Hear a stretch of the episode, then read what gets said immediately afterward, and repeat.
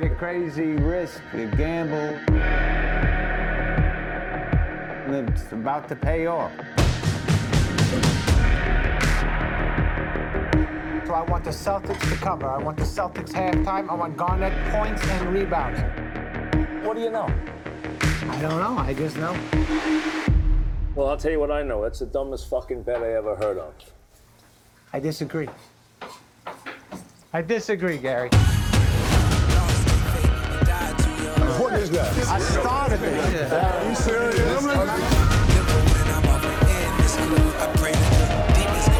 Yeah. You're taking my money all over town, placing bets. I'm having very serious second thoughts. Are you serious right now? I know I fucked up. Howard, where's the money right now? Howard, got my money? Howard! Is it too late? I'm done. It means nothing. It meant nothing. Please. Give me another shot. You like to win, right? This is no different than that. Black June power, nigga. This is my fucking way.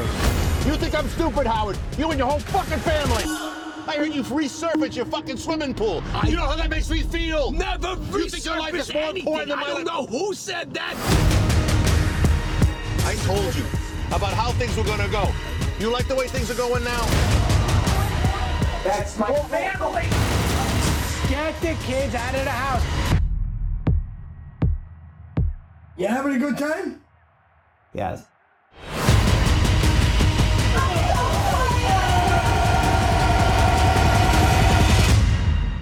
This is me. This is how I win. God, if your life had a face, I would punch it. Yeah. Wait, what? Let me ask you something. Why would you make the point of saying someone's not a genius? You think I'm especially not a genius? Veronica, why are you pulling my dick?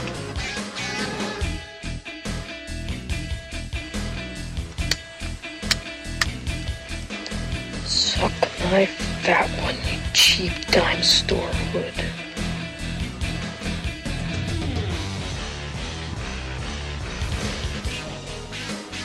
Andy! You goody! Hello, everyone, and welcome to another installment of The Greatest Moments in the History of Forever. I'm Zach. I'm Matt. And this is episode number two thirty-nine, Uncut Gems. Another entry in the ever-growing in popularity, anxiety genre. Oh, yeah. I would almost say brought to you by the originators of the popular version of it. Yeah, that's true. It's been going for a while now. I'm not super familiar with the Safdie's work pre-Good Time. I'll just put that right on the table right now. I know you're probably not either. Yeah, same. But they've been doing this thing for a while now, and they've slowly perfected it over time. Yeah.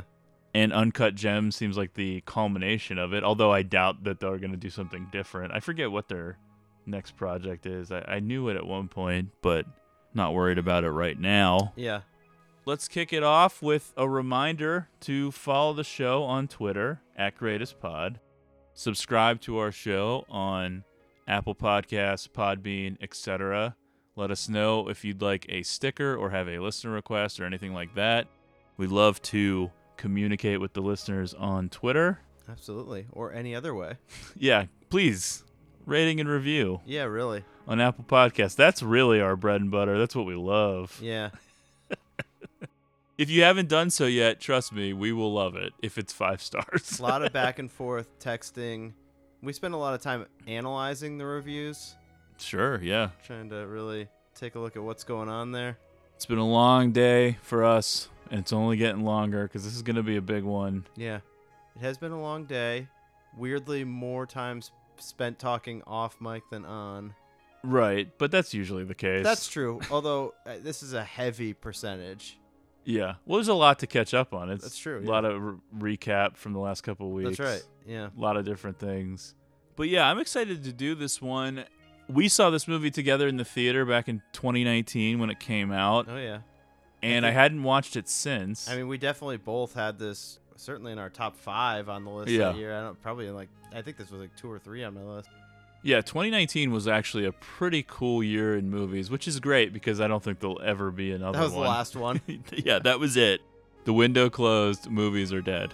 Unless, of course, we're talking about Marvel movies or anything owned by which Disney. Just, just seemingly will just never come to an end. Right. But twenty nineteen marked the first time in five years that Adam Sandler had a theatrical release because he only does movies for Netflix, Netflix. primarily. Yeah. And we're talking about Uncut Gems, directed by Benny and Josh Safdie, written by the Safdies with Ronald Bronstein. Executive producer Martin Scorsese. Oh. Which you kind of forget until yeah. you revisit. You're like, oh, yeah. I did notice that in the credits. It wasn't on my mind at all leading up to it. The film had a budget of nineteen million dollars and a box office of fifty million dollars, which, by the way, is one of the highest-grossing A twenty-four films, which is surprising considering the cult of A twenty-four, which I want to talk about for it's, a minute. It feels like they've had some bigger movies. But not really. Yeah, I guess not. Not in terms of box office. They are pretty much across the board critically loved. Yeah. Especially big on things like Letterboxd and film Twitter and that sort of universe. That's right. And I love a lot of A twenty-four films. I actually went to Rite Aid earlier today wearing a, an A twenty-four t-shirt. Oh, how about that? And I own a lot of A twenty-four films on Blu-ray, but I can't help but feel like the cult of A twenty-four is turning into the same thing as Marvel. It's just Whoa. acceptance across the board yeah. from their fans. They never criticize these films. Everything is great. Everything's a masterpiece. I don't necessarily agree with that. I think yeah. there are highs and lows. For I think sure. there's variances. I think Uncut Gems is awesome. I, I would say I'm always interested in seeing the movies. When we were seeing a trailer and that A twenty-four logo comes up, I'm definitely in. Yeah, it's intriguing. Yeah, I yeah. do think they've had some misses. I don't want to yeah. run through them movie by movie. Why but not? The thing that worries me a little bit is that I do think that certain A twenty-four films feel molded to be similar to their whole aesthetic rather than just a, an artistic statement of the artist. Now, that's not across the board. Obviously, there's no film like The Lighthouse right. that they've done. There are ones that stand out, for sure, and those are the best ones, yeah, usually, yeah. but... Let's say The Green Knight, for example, a film that I think you and I both were lukewarm on. I didn't yeah. love it or hate it.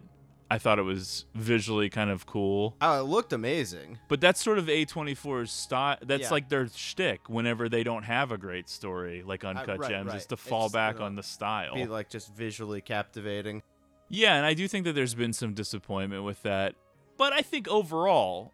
Despite the fact that I'm a little bit wary of the idea of the cult of A twenty-four, overall, I like most of oh, them. Oh, yeah. I love the Ari Aster stuff.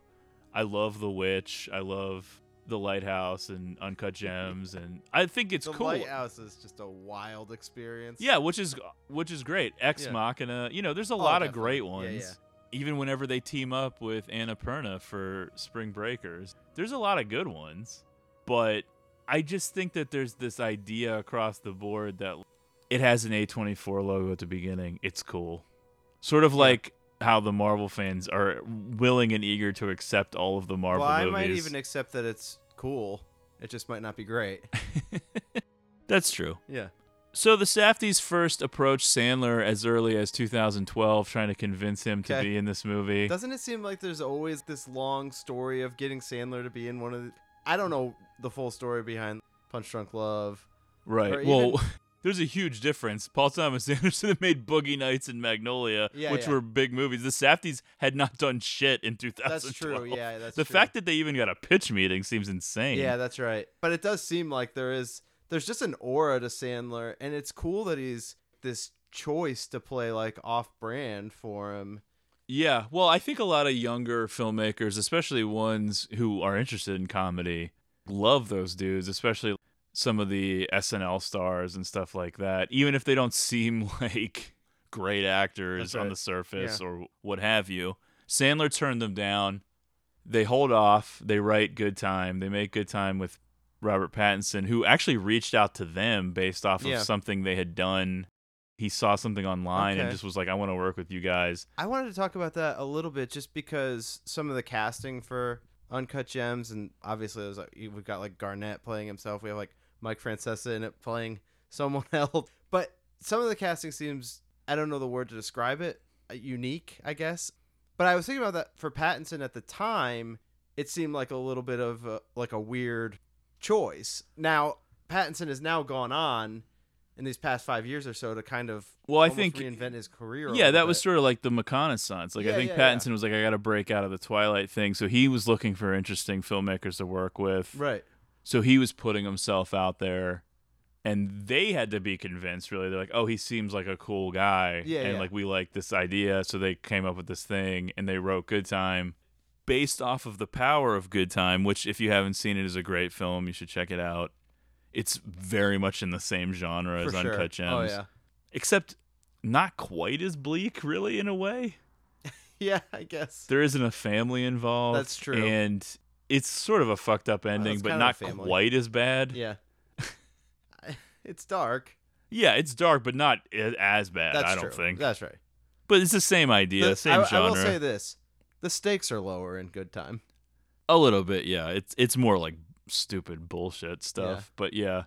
But based off of the power of that film, and then Sandler's wife reading the script of Uncut Gems, she convinces him to do it. Whenever he was out on the project, they were considering Jonah Hill, who at one point was attached to oh, do wow. it. Okay. You can kind of see him doing like the same voice from Wolf of Wall Street. Here's the thing. The movie wouldn't be as good. Yeah, yeah. It's weird to say because Jonah Hill's been nominated for two Academy Awards for Moneyball and Wolf of Wall Street. Sandler's never been nominated, including for this, which he should have been. Yeah. The biggest problem, we'll start at the beginning. The biggest problem is Jonah Hill was born in nineteen eighty-three. Adam Sandler was born in nineteen sixty-six. A little bit. They were trying to figure yeah. out how to rewrite the character to be younger, and they were having problems with it. I think it's so much better that he's older. Yeah, yeah. It makes it grim. It makes it believable that he would have kids that that age, that many everything kids. Everything that's going on with like his family and the mistress and everything. It's yeah. just like the even his brother-in-law is just like the right age to yeah. make it like even weirder because it's kind of like making his decisions less understandable. Right. Like we're not as willing to be like, oh, that makes sense. He's like a late twenty year old or whatever.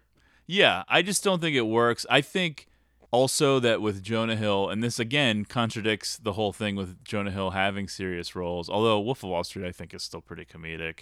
For I just sure. don't know that you would take him seriously, which seems crazy because why would you take Sandler seriously? But part of that is the age. Yeah, yeah. Sandler comes in and he's not acting goofy and it seems intense. Now, I think Jonah Hill could pull it off, but I just think that Sandler's the better choice Sandler's overall. Sandler's unbelievable in this movie. He's so good.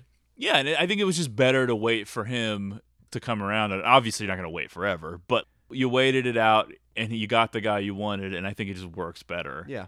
I think Jonah Hill, the age thing is a problem. There is actually someone specific that I think could have done this part, and we'll talk about it later. All right. When it comes up. But they probably would have been too old by this point, but like earlier in their career. But other than that, it's hard to imagine who the right person for this part would be.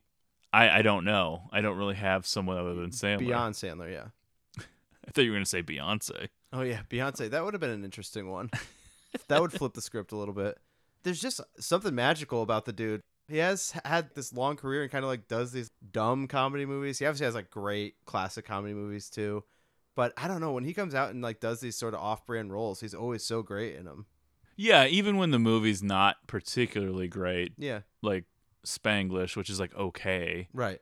He's just got acting chops beyond just as like a comedic star. You have Punch Drunk Love and the Meyerowitz Stories with Noah Baumbach That's and right. Paul Thomas Anderson, respectively. And those are great performances, great movies, top-notch stuff. But they're not huge movies. And so a lot of people might have been unfamiliar with them. I do think that, and we'll talk about this in a minute, but I do think a segment of the audience was caught off guard about what this movie was. Sure. And you can see that in the audience scores it's on a lot oddball. Of the critic sites yeah. where critics loved this movie, but audiences, it was not positive across the board. There was a lot of negative. And I think it's just because they didn't know what this was. Yeah. They think it's just like any other Adam Sandler thing. That's right. And even if you went into Punch Drunk like, Love and you're like, like a, a new version of The Waterboy. If you went into Punch Drunk Love and you were like, okay, well, this wasn't funny, or this wasn't what I thought it was, or, you know, whatever, this wasn't some goofy thing, you weren't leaving the theater like, what the fuck? Yeah. Whereas with this movie, you were. Like, this was like, yeah. I even think the screening we went to, I think there were not people like freaking out, but people were a little caught off guard yeah. by the ending of the film. I was freaking out. Just because, like, I cannot stand uncomfortable situations. Oh, yeah. Oh. It gets easier the more times you watch it, obviously. For sure. I didn't have a rough time with it at all this go-around. But, yeah, the Safdies are the masters of anxiety. This movie yeah. is off the charts. There's so many things that make you uncomfortable in this movie, just beyond the plot. Absolutely. The score is, like, almost this melodic synth music a lot that almost yeah. seems, like, relaxing even. But it's, like, shoved up against the loud noises of New York City, and just like there's constantly chaos going on in the scenes. Yeah, there's some overlapping dialogue, almost like Altman-esque, but it's very uncomfortable for people like me because there's a lot of talking but no listening. Oh, I know. So even if not anything dangerous or bad is happening, it's still uncomfortable right. to like listen to and watch. It really is just our show. Yeah. You talking and me not listening. No, no one listening. Yeah. No listeners. That's the joke. Kevin Garnett was cast as the N B A star only after The Weeknd was cast in the film as himself. The Safdies look for N B A players who were active at the same time that The Weeknd was a public person performing shows in New York City in two thousand twelve, which is when the movie's supposed to take place, right. based off of the playoff game. Garnett was cast for his performance in the two thousand twelve N B A playoffs that matched the plot of the film, which was one great game, one subpar game, and another great game. That's sort of the yeah, order yeah. they needed to match it up, all in a relatively short period of time, which happened to be games five through seven of the Eastern Conference semifinals, and all in close proximity to New York City. The games were played in Philadelphia and Boston. Yeah. Also, Garnett supposedly an interest in being an actor. I think it was originally written for Amari Stoudemire. Yeah, I I read that or heard because the Safdies, the Safdies are Knicks, Knicks fans. fans. Yeah, but there were a lot of people considered. Yeah, yeah. It's funny, as a as a Celtics fan, I can remember watching this series, and it was like a weird return to a moment in sports history, and it's like a forgettable moment because it's not like it's not like the Eastern Conference Finals. Yeah, it's just like one of the playoff series. Yeah. From that year. They needed an inactive player because they ended up filming during the fall. Right. Garnett is, ends up being a great choice. There's all this stuff about how he was great in the movie or whatever, but I, I just think he rolls into it and is able to go along with the rhythm of the movie. Yeah, he some of that has shit. This larger-than-life presence. Some of that shit is always overblown. Absolutely. People always act like everything's so great. Like, remember when Booksmart came out and people were trying to pretend that Billy Lord was going to yeah. get nominated for an Oscar. Right, right. Even though she's actually maybe the worst part of that movie. Yeah. And yeah. I like Billy Lord, right. but I mean, I thought I found that so annoying. But people were like, oh, yeah, she's going to win an Oscar. It's like, oh, yeah, Kevin Garnett's great in this movie. It's like, at what? Right, right. Well, being himself and yeah, yelling I, that, a few yeah, times? I do think he is great in the sense that he comes into the flow of the movie and stays with the rhythm and holds his own in the scenes as himself. Yeah. As the reality. I don't see him as being like The Rock and is going to be in like yeah the no there's no like projection yeah, right, of charisma yeah. or personality. He's just sort of being himself, which is fine. Yeah, he oh, fits yeah. in, but like, yeah, I mean the carrying on about right, right, right. It's like, I, I agree on. with that. Yeah, I do think one of the things the Safdies do well is sliding a realism into their movies. Adam Sandler is clearly playing this character who is almost like larger than life in a way, but it's surrounded by a lot of characters that are very grounded in reality, and you have these people that are just playing themselves. And then even the people that aren't playing themselves, like several of them have their same real first name. Yeah. They very much slide a level of reality into the movie. Right. The word fuck is used five hundred sixty times, making it four point one five times per minute. It's one of the highest for a regular narrative feature film. The Wolf of Wall Street has more, but it's way longer. Okay, okay. It's like an hour longer. Didn't beat Wolf of Wall Street, right? No, but I think per minute it did. Oh, gotcha. Because yeah. Wolf of Wall Street's like an hour longer. Yeah. This movie's pretty long at two hours and fifteen minutes, but Wolf of Wall Street's like over three hours. I cannot believe how long Wolf of Wall Street is. It's great too. Every second, so watchable. I could have watched ten hours. Yeah, of yeah, it. And ten hours of this. Although I might have had a heart attack Which the first is, I, time. I, I still always Wolf of Wall Street. We went on Christmas night to see it. I saw Django Unchained Christmas yeah. night. Those are the best times Absolutely. to see those kind of movies. But really, like the Christmas spirit in Wolf of Wall Street. Yeah. So let's talk about critics versus audiences. ninety-one percent on Rotten Tomatoes and a ninety-one on Metacritic, which is weird that they sync up like that, but a C plus on CinemaScore, which is where they poll people coming out of the theaters. Again, that basically proves my point. I think if you know what you're getting into with this movie, you're going to rate it higher. I think people who are expecting something a lot different were like, oh my God, what yeah, is this? Right. And it sometimes is easy to mock people who have that take, but I, there have been times where I didn't get what I expected out of a movie, and my initial reaction yeah. was like kind of bad, and then once I readjusted, appreciated the film a lot more. Yeah. I would say like Adventureland, I was like, this isn't that funny. Like I thought it was going to oh, be like sure, super sure, bad. Yeah, yeah. Because it's like, oh, the director of Superbad, and they did the trailer with like all of the funny bits, and you're thinking like, okay. And then it's like much more serious. Uh-huh. And I love Adventureland, but I, I was caught off guard. Right. And Under the Silver Lake, which I definitely did not know what to make of it the first time. And then I started yeah. to like understand it more. And then you're like, okay, this is something completely different than what I was thinking. Right. So, yeah, I could see people thinking, okay, this is Don't Mess with the Zohan. And then ha. like, what the fuck did I just yeah. watch? Well, the, the Sandler character, Howard, it's, it's very divisive, too, because he's likable in a way, but he's doing a lot of unlikable things and pretty right. right Who is he likable to? I don't. Well, there's like a sweetness there. I don't know what a it is. Sweet. You don't think so? No. Oh man, I totally think that he seems like he doesn't seem to care about his kids that much. Oh, okay, I I totally like want to root for this guy. Well, there's a difference between being sweet and wanting to root for him. I don't think he's sweet. I don't know. He seems so selfish that yeah, it's yeah. like oh, unbelievable. He absolutely does a ton of horrible, indefensible things. And he yeah. is like an addict. He's definitely absolutely. a gambling yeah. addict, and he doesn't seem to be able to control himself at all. But he's so abrasive. Yeah, like that's true. Dealing with the people at the auction house, yeah, yeah. like how he treats everybody. He doesn't care when his employees quit. Right. That guy, he's like, I worked for you for eight years. Oh, I know. And then he just like isn't yeah. even looking at him, and then he's like, I'm gonna come. Holy shit, I'm gonna come. And fuck you, man. Yeah, I mean, there's just so many insane Start scenes. Walking it back. He's not sweet. Walking I don't know. It back. Well, maybe it's just the Sandler thing then. I don't know. Like, that's that's the type of... Probably. If you didn't know that was Adam Sandler, and it was just some dude. There's no but connection. But that seems by design, right? Well, probably. Maybe. Yeah. A little bit. Yeah, I mean, you don't want somebody so repugnant yeah. that you have to, like, look away. Right. You want there to be some... yeah. magnetism there, and that a star power can bring that.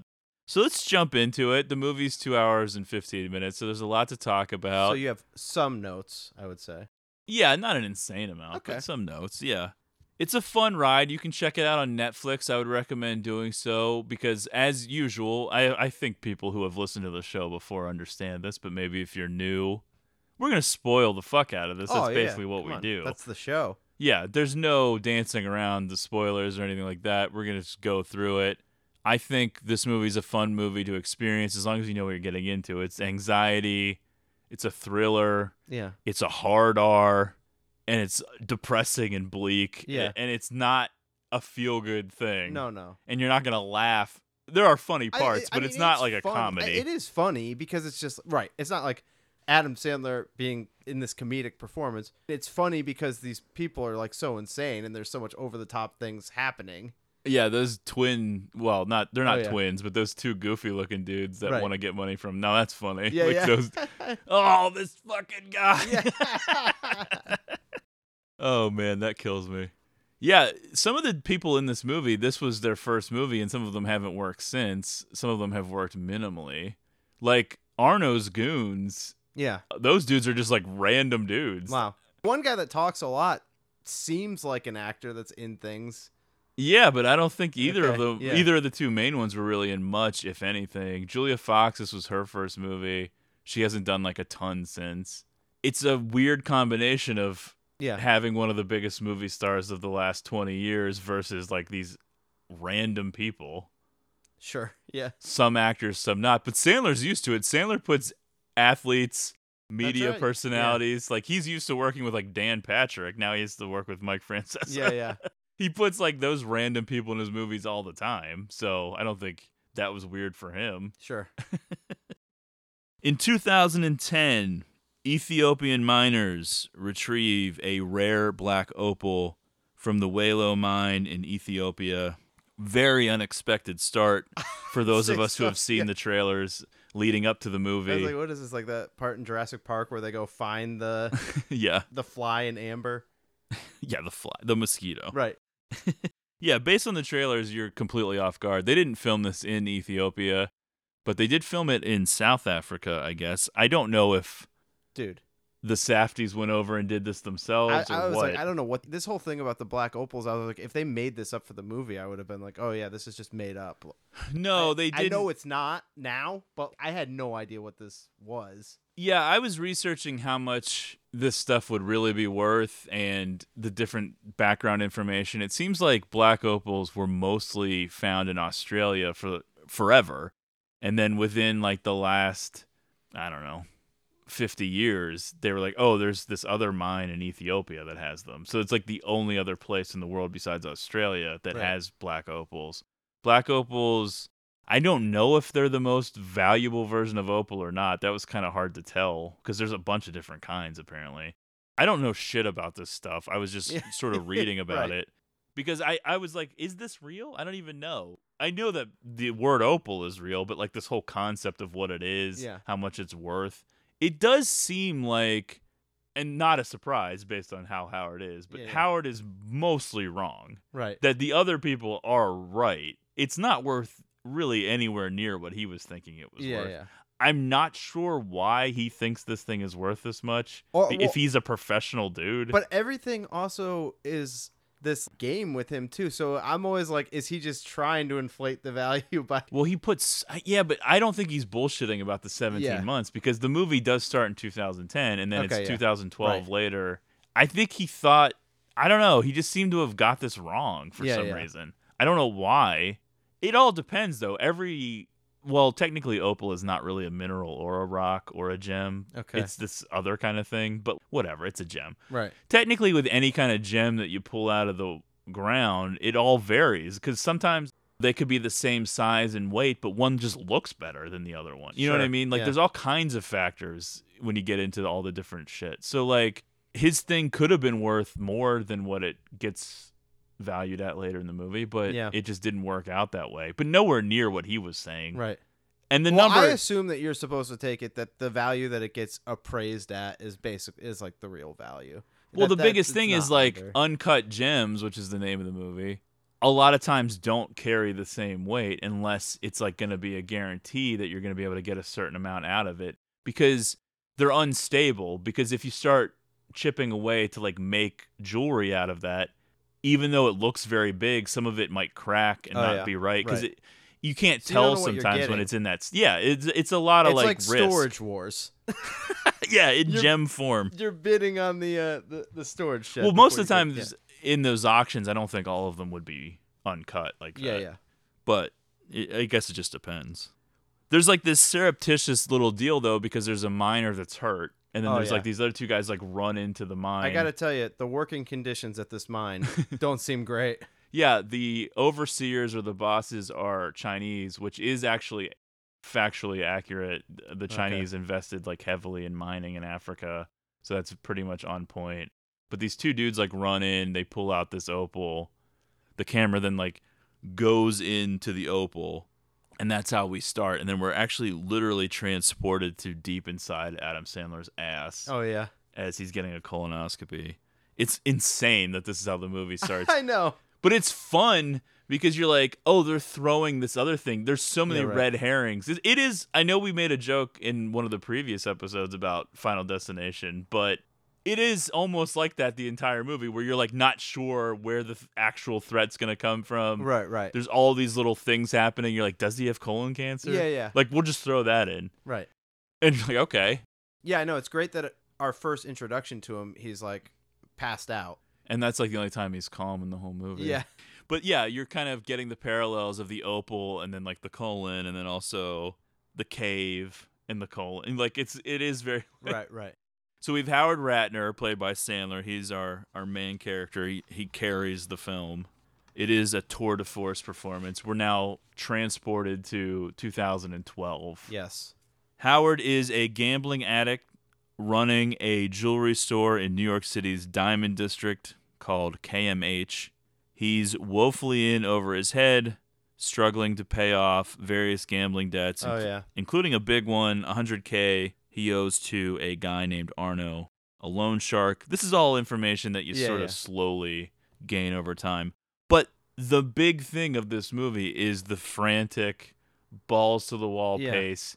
He's constantly moving, I constantly think... talking. Something's happening. Oh, he's doing something else. He's constantly wheeling and dealing. Yeah, got out, as, some other thing as happening. As soon as something comes into his possession, it's an asset to be either parlayed Pawn, or sold. Yeah, to use for other gambling. It's a movie about gambling addiction without... marketing itself as right, that right. because they don't beat you over the head, they oh, just show you what it is. It just reminds you of like the Artie Lang stuff because it just is like, oh dude, when he starts talking about lightning bets, yeah. that sounds exactly like well, Artie Lang. Just like the idea of, well, I had sixty K riding on that game, but I only had fifty K to my name at the time. like, oh yeah, like a, ten K, yeah, or, or whatever. Yeah, it is a perfect example of how to do a movie about something without beating the audience over the head, because yeah, it's no secret as to that the fact that he's a gambling addict. You see it with your own eyes, you understand it, but they didn't name the movie Addict. Right, right. They didn't have some come to Jesus moment where they're going to go to like Gamblers Anonymous or some bullshit or call some hotline. No one ever calls him out on it really directly, oh, yeah. other than the fact that he owes the money. Right. No one's like, you have a problem. There's no sob story about it. It's just like yeah. presenting it as it is. And it really takes the viewer on a ride. Right. This is what it's like when you're this deep into it and you cannot stop. Yeah. Because it's fucking crazy, oh, I know. This movie. And that's the whole anxiety thing yeah, where yeah. you're just like, what the fuck right. is he doing? Stop I, doing right. this. And it does, it, it feels like that thing where it seems like there's an anvil or like whatever, the eight hundred pound piano or something hanging over his head. At all yeah. times. That's what it, his life feels like. Now, I've watched this movie a couple of times now. I think I pick up more details each time because I think there's kind of little things thrown in, too, that you don't necessarily realize upon first viewing of things that he's doing. But I still, I don't know that this is clear to me. Like, what he's in debt to Arno for, like, it, do they come out and say what that is at any given point? I mean... I think he just... He borrowed one hundred K to gamble. That's what, okay. That's what I I've think always ta- that's it. what I've always taken it as too. Yeah, I don't yeah. think they get super specific, but yeah, I think that's a fair assumption. Yeah, yeah. Howard comes back from his doctor's appointment to find two heavies working for Arno, waiting for him. They're basically collectors on the debt. They take twelve hundred dollars in cash plus a watch. Howard can't get a hold of Arno. One of the fun things about this movie is the Arno reveals are all great. As yeah. you learn more. Oh, yeah. It's slowly, Absolutely. like, peeling away, like, what the full thing is. And when you find it all out, you're just sort of, like, blown away. I know. We meet Julia Fox as Julia, the pretty... That's right. ...employee at K M H. She's got, like, a distinct look, I would say. yeah, I would say that, too. Very distinctive look. Right. Howard's domestic life is split between his wife, Dina, played by Idina Menzel, who is the voice in Frozen, That's right. doing yeah. the singing. Also, Was the thing that I remember Wicked. her most for is John Travolta, like, butchering her name at the Oscars when he was like, uh, wow. Adele Menzim or whatever he oh, said. Oh, no. Do you remember that? yeah, yeah. Which, if I can find it, that'll be, I like, the ending but now clip. I do that. Yeah, now yeah. you bring that up. So she's mostly known for singing and doing that kind of stuff, but her in this movie is pretty fun. Yeah. I she, think she's good at not just being the bitch wife. Like, it could have been a much more flat. She's good at that. Well, but she yeah. is, but there's, like, more to it, you know? I'm not saying that it's right. not justified. Yeah, yeah. Oh, absolutely. yeah. She's already been in this marriage way longer than she should have been. Yeah, well, that's the thing, though. I do think that there were probably was a time where he was normal, and sure, then it escalates sure. very quickly. Yeah. Like once it's got its grip on you, then all oh, of a sudden right. it just keeps. It's like an exponential. Oh, we see that. Yeah, like it just starts flying out of control. Well, I was like thinking on this viewing, the whole thing with The Watch, which I, happens, a, I think, a couple times. Like there's more than once where he has whatever watch he's wearing, like taken. Yeah. Is it each time like one of Damani's watches? That's what yeah, I was, yeah. Okay, yeah. Which are fake. Yeah, right. But he just keeps taking them, even though he's supposed to be holding them for Damani. So Howard's life is split. Domestic life is split between his wife, Dina, who has agreed to divorce after Passover, and his girlfriend, Julia, who works at K M H. One of the big things that's interesting to me is how genuine is the relationship with Julia? What's her deal? Does she actually love Howard, or is he just a meal ticket? Is it like Elizabeth Debicki in Widows? Oh, it yeah. seems a little bit more real than that. At the end of the movie, she does get his name tattooed on her big ass, which is pretty serious. That's a lot of commitment. But now she does it in a moment of maybe panic. She did, she yeah, she, her meal ticket's moving on. It's in reaction to her really pissing him off. But what? She can't find another meal ticket I in would New York think City. They're out there. Yeah, dude, look. Right. I'm looking. She doesn't always behave great sure. for a girlfriend. No, but I have a hard time writing her off completely as well, just like using him. Like there's nothing real about it. No, I totally think that there's feelings there. She's like visibly upset. Yeah, uh, when the incident the happens fight, with yeah. The Weeknd, she does quickly yeah. jump to his side and want to apologize. But then again, she did sort of start that situation. Kind of, yeah. yeah. I mean, it was a little out of control in the bathroom. She at least put herself into a situation that I think most people in a relationship would determine inappropriate. Yeah. Mike Francesa is Howard's bookie named Gary. Pretty we- fun to see him pop up in yeah. this role. I would not expect him to be able to act at all. Yeah, he's like pretty good. I mean, I, yeah, I think he's good. When I was a kid, I loved Mike and the Mad Dog, and I just think it's so funny to see him pop up in acting, and he's like pretty decent. I would not have expected that. Yeah, I mean, not huge scenes. No, no. Not a lot of dialogue. But he but just he, has like such a distinct voice. Yeah. And he almost sounds nerdy like on the radio and stuff, so having him emote even like a little bit, I give him credit. I thought it was pretty good in, in a small role.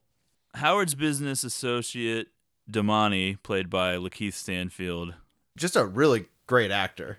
Lakeith Stanfield, more and more that I see him in, I just think he's one of the greats out there right now.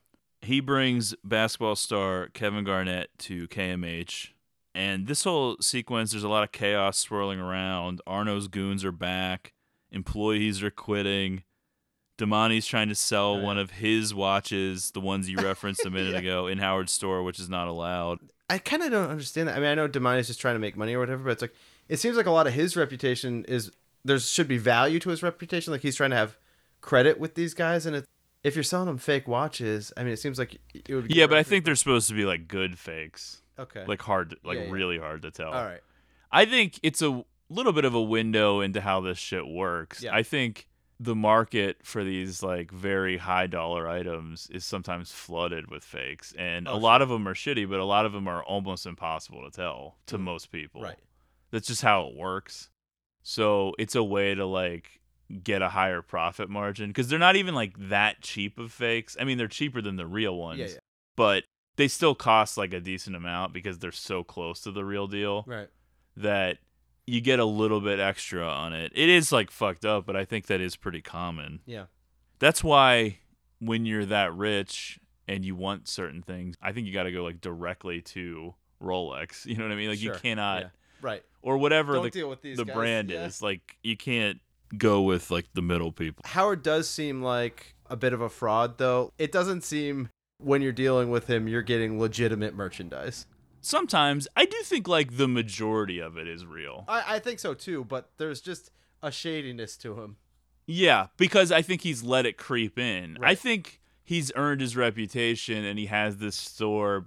because he started, I, I think it's the same thing with the family. Yeah. Like it started out good, but now that the gambling addiction has got a hold of him this much, it's crept into everything. Sure. So he's cutting yes, corners yes, to get right. more money, doing whatever he can. That's just a theory. You don't really learn that in the movie, but that's my guess. It it feels like that's a possibility. But this is when it happens, during this chaos with Kevin Garnett in the store, Kevin Garnett looking at all this shit. that's when the big-ass black opal, which Howard has smuggled into the country from Africa, which took him seventeen months to acquire, actually arrives. He digs out of these fish. Holy shit, I'm gonna come. Garnett instantly becomes obsessed with the opal. He wants to hold it. He wants to hold on to it. He wants to take it with him for good luck at the game tonight against the seventy-sixers. Yep. And Howard is like doing this great job at selling how great it is. Right. But then he's like, it's not for sale and I'm not selling it to you. But he's like, they say you can see the whole universe in opal. That's how old they are. They're talking about like dinosaurs staring at these things because oh, yeah. they're millions of years old. Right. And they're really building up because it's not like K G even knew what, what this was. was. Yeah. And then they're like, this is how great it is. And then he's like, all right, I want it. And they're like, well, no, you can't have it. Yeah, yeah. And that's like one of the best parts. He's like, why would you show me something I can't I, have? Yeah, really. That's like right out of the trailer. That's great. And we should point out before we get too far into the plot, not a lot of clips probably. There's not that many available That's in okay. our usual way. Yeah. So, you know, we're going to probably open the, this episode with the trailer. Sure. And you won't get as many clips as usual. But there's a lot to talk about anyway, so we don't need that many clips. That's right. The black opal becomes this magic totem at the center of the story. The way that we're presenting it is that, like, Kevin Garnett actually believes that it has some sort of power for him. Oh yeah, it's he's the way it, with it. Yeah, it's the way that it plays out in the movie too. When he has it, he does better, and when he when he doesn't have it, he doesn't do as good. It's a bad game. It's actually kind of cool, like how many people the Safdies like he looks tortured got involved in this too, and we'll get to it as we go. But not just like Kevin Garnett. There's like other people involved that contribute to like the reality of this universe they're creating yeah. from like two thousand twelve. So, yeah, I wanted to talk a little bit about the real value. There's so many factors, and it is based on potential when it's an uncut gem like that. Right. You don't really know for sure. Most of the things I was reading online, which were specific about the one in this movie as if it was real, and the stats that Howard gives are real, like the how many carats and stuff, uh-huh. they were more closer in line with what the auction house eventually appraises it at. Okay. It has potential for more, but it's too hard to tell for sure. Right. But it is clear the first total that he gives Garnett is insane because that is actually like twelve million dollars oh, yeah, if you yeah. do that math. Right. Later, he starts saying a million dollars, which is not completely out of reason for like certain types of things, but probably nowhere close to where this would be. Sure. Some people disagree, though. There's a lot of opinions out there about it, but most people seem to fall more in line with that one seventy-five to two twenty-five right. range, which has to be disappointing since he put this much time into it. Yeah. Considering he owes Arno one hundred K, like right. one seventy-five K, which to me would be great. Not to mention he seems to just keep losing money on yeah, this thing. Yeah, that just doesn't along. seem like enough yeah. for this much of time. He put seventeen months into this. But anyway, Howard reluctantly agrees to allow K G to hold the opal for a while, accepting Garnett's two thousand eight N B A championship ring as collateral. Damani is going to act as the go-between for Howard to get the opal back. Sort of an insane thing to give up. I don't know. What, the championship ring? It just seems nuts that this well, would happen. I don't know. I've never heard about this happening in yeah, real life. Yeah. But when you're of the stature of someone as Garnett, if you actually lost that ring and you're still on the team, yeah. I bet you could get another one. Oh, okay, yeah. What, are they going to say no right, to him? Right, yeah. Especially when he's still on the team. That's right, yeah. Now, yeah, it, it's something you would want to treasure because it's the one you got. Right, right. But if something happened, I think you can get another one. That's probably now. Right. If you wait a long time, like years later, then yeah. it might be hard. But right. he thinks that it's just collateral, though. He doesn't That's know right. yeah. how shady Howard is. I know. Although he is very trusting. Yeah. This is where the movie takes a turn to, oh no, this is land. Like the first like shocking moment. What the fuck, land? You're yeah. like, oh no, what the fuck is happening? Right. I feel like I just kind of saw you react this way now. And now thinking back to the theater, I think there was like moments that caused you to kind of like put your arms up and be like, what? Yeah. Like you cannot believe this is happening. Yeah, because having watched Good Time, I was fully prepared for this mood. I was like, okay, here we go. Like yeah. it felt chaotic, but now we're taking it to that next level where you're thinking, this person is insane. yeah.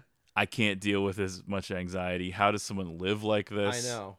As soon as K G leaves, Howard pawns the Celtics ring so that he can get some money to gamble with. That's it. Right. That's his whole plan, is just have cash to gamble with. Oh, like oh. pit in my stomach. Yeah. He treats this as everyday yeah. occurrence. The goons, Phil and Nico, are surveilling Howard's every move and reporting back to Arno. Meanwhile, Howard is texting Arno pictures of cash, which he later claims is buying time. Yeah. He's like, I just wanted you to calm down. Like, I have the money. Right. I'm not sure how they interpret it in the moment. It seems like Arno's like pissed that he's doing it, but I kind of think Arno's probably right. I do think he is taunting him yeah. a little bit. Uh, yeah, I think so. He later tries to spin everything to be more favorable, right. Howard does, but it seems like he's just being a dick. Yeah. Because he doesn't know, A, how serious this is going to get, and B, that Phil and Nico are already following him and yeah. watching his every move. It he doesn't really like realize that. He kind that. of enjoys being a prick to Arno. Yeah, it does speak to the possibility of a backstory that we can right. sort of talk about later, but I think you're supposed to contrast how he treats those dopey twin dudes, although yeah, yeah. they're not twins, but right. the weird-looking guys, versus Arno and what he's used to pulling and why Arno's like so serious oh, about yeah. this. Because he knows he's going to get fucked if he doesn't take it seriously. Howard goes back to Gary, his bookie, and places a six-way parlay on Garnett and the Celtics. Yeah, I'm just going to simplify it. Garnett to play well, Celtics to win. He wants to incorporate a lightning bet, which is completely insane. For those of you who don't know, once you start hitting whatever it is, like, so let's say the bet is like Celtics to win. I don't really know how lightning bets like factor into the line, yeah. but let's just say the I think he says the line is one, which means it's like almost a, a right, pick 'em. Right. So okay, Celtics have to win by one already. So e- once they hit that, so once they're up by one, you get a thousand dollars for every point they win by. So if the Celtics win big, I think a gambling addict, this is like injecting cocaine. You know what I mean? This oh, is like yeah. a straight adrenaline right into the heart. And it, this is how you get addicted. Oy. If you win the first time you do this, you are addicted then. Yeah. Because you're thinking like one thousand dollars, one thousand dollars, three-pointer, three thousand dollars. Your head is exploding. Oh, but it can go the other way. Oh, sure. And then all of a sudden you owe like twenty-six thousand dollars yeah. more dollars on top of what you already bet. It's a very dangerous game. And once you start going down that road, oof. You can be in trouble real fast. Yeah, that's giving me anxiety now. But man, if you fucking win and you're hitting like so many points, I kind of get it. Like right, right. I've never gambled. I'm yeah. not going to gamble on sports or anything like that. But when he's like watching that game later in the movie, I think it's this game actually that night. And he's sitting in his living room yelling at the T V. And then it, it's such a great comedic moment because then it pans to the score. Oh, yeah. And it's five to two, meaning the game just started. And he's yelling, boom. Fuck yeah. Oh, yeah. And Dina comes in. She's like, what the fuck? It's right. the first quarter. That's how people get like more interested in oh, sports, especially if it's not their team. Well, even once we get to the big bet at the end, which I'm sure we'll spend a lot of time talking about, but like, it, the idea that like you have so much riding on this, but like one part of it could fuck everything up. Yeah. It's like, like the opening tip off. That's what he's addicted to. Yeah. That's what gambling addiction right. is. It's not the money. It's that feeling that you get yeah, during it. Right. Like everything could get fucked up and then the feeling of like winning. You know what I mean? Because right. that's why even when he does have small victories throughout the movie, he's always rolling it to the next that's thing. Right. Because it's not about stopping when you have a certain amount of money. Yeah. That's not fun. It's just fun to keep going because right, that right. you're riding that high. It is almost like getting addicted to drugs or something because you're getting high off oh, of that sure. feeling. Yeah. He's so good at conveying that in the movie, like oh, you definitely get it. It's orgasmic. I'm gonna come. Yeah. So he's riding a total of forty K, which he's not using to pay back Arno. Instead, he's gambling it. He ends up watching a lot of this game that I was just referring to on his phone in his son's room, and he's supposed to be like, I guess, staying Talking with his youngest son. No, because it seems like he's already in bed. They don't explain it, but, you know, sometimes with younger kids, it's like he's just sort of supposed to stay there until he falls asleep kind right, of a right. thing, because I guess he's scared or whatever. Meanwhile, his brother next door is, like, slam-dunking a basketball yeah, yeah. in his room. You're like, what the fuck? It's a weird house. But it's a nice-ass house. Oh, yeah, they have, like, a Mercedes. They have, right. like, a nice house in Long Island. And an apartment in the city. Yeah. I mean, I mean he's doing well, right. But he's wasted a lot of money yeah, on this yeah. gambling shit. Oh, you think Julia Fox is just going to hang around some loser? No, no. I'm just wondering how he's even keeping this together. Like, this house and this apartment. Well, it's always probably teetering. Have, yeah, it doesn't have the money to pay back Arno, or maybe he does. He's just not going to. I don't think he does. I don't think he does either. He's got enough to cover his nut, but not right for this extra one hundred K that's just sort of floating yeah. out there. The home life situation is very tense with Dina. We sort of figured out more as we go along what exactly she knows. Clearly, they're headed towards a divorce. She starts saying, like, I should just bring the boys down here right now and get this over with. And right. he's like, well, we're going to wait till after Passover. So this is, you know, obviously like the spring. Yeah, yeah. And then she's like, well, what? Then we're going to wait till after the summer and blah, blah. He's like, well, I wouldn't be against waiting till after the summer. See, like, yeah. he definitely is playing this like a guy who got caught and he isn't fully committed to the idea, which he does sort of try to get out of it several times, oh, yeah. and she's just not having it. Right. Which is hilarious. Are great scenes. K G and the Celts come through, and he's riding that high. We have a great scene where he goes into the city to meet Julia at this apartment that he pays for that she's staying at. He does this, like, cell phone trickery oh, where he arrives at the apartment and then pretends he's not there. He calls her and says he's not there yet. Then he hides in the closet. Yeah. It's a whole thing, and they're texting. Even like this whole texting from the closet thing, even though like nothing bad was like looming, that was giving me anxiety the first time. Well, especially if, if you had bad relationships, because you're always afraid she's going to do something because oh, yeah, she doesn't right. know. Yeah. Especially when she's on the phone, when she comes in, she's like, right. what is she going to say on I the know. phone when yeah. he's hiding? But she doesn't. Right. Which is why you tend to buy into their relationship, because he starts being like, what are you wearing? And she's wearing like a thong. I mean, it's insane. Oh, I know. The, she's that number she's is... taking pics and sending it to him. And she's like, you're going to start jacking off. And he's like, I already am. And then he's like, are you wet? And then she's like, oh, I'm so wet or whatever. And she's like reaching down her panties on the couch. And this was like a scene where people were like, no woman would ever do that or blah, blah, blah or whatever. Yeah. And I'm like, well, maybe you're not really that into your man then. Well, do you if know you say- every woman? Yeah. I don't know. It's a little far-fetched, but yeah. people were treating it like the lesbian sex scenes in Blue is the Warmest Color, as if like they're the expert on what every human behavior thing is. Yeah. Okay, it's a movie. Maybe she wouldn't really do shit like that if she was by herself. I don't know. I know guys would do it. Guys would be reaching out their pants immediately. Oh, yeah. Okay. I think it was just fun, and it's just, it's like sexy, and it sort of shows that she really is into him. Yeah, I think, I think that's it's fair. I think it's fine. Okay. The next day, Howard goes to the auction house because he wants to sell this opal at auction. He's waiting on Damani to bring it back.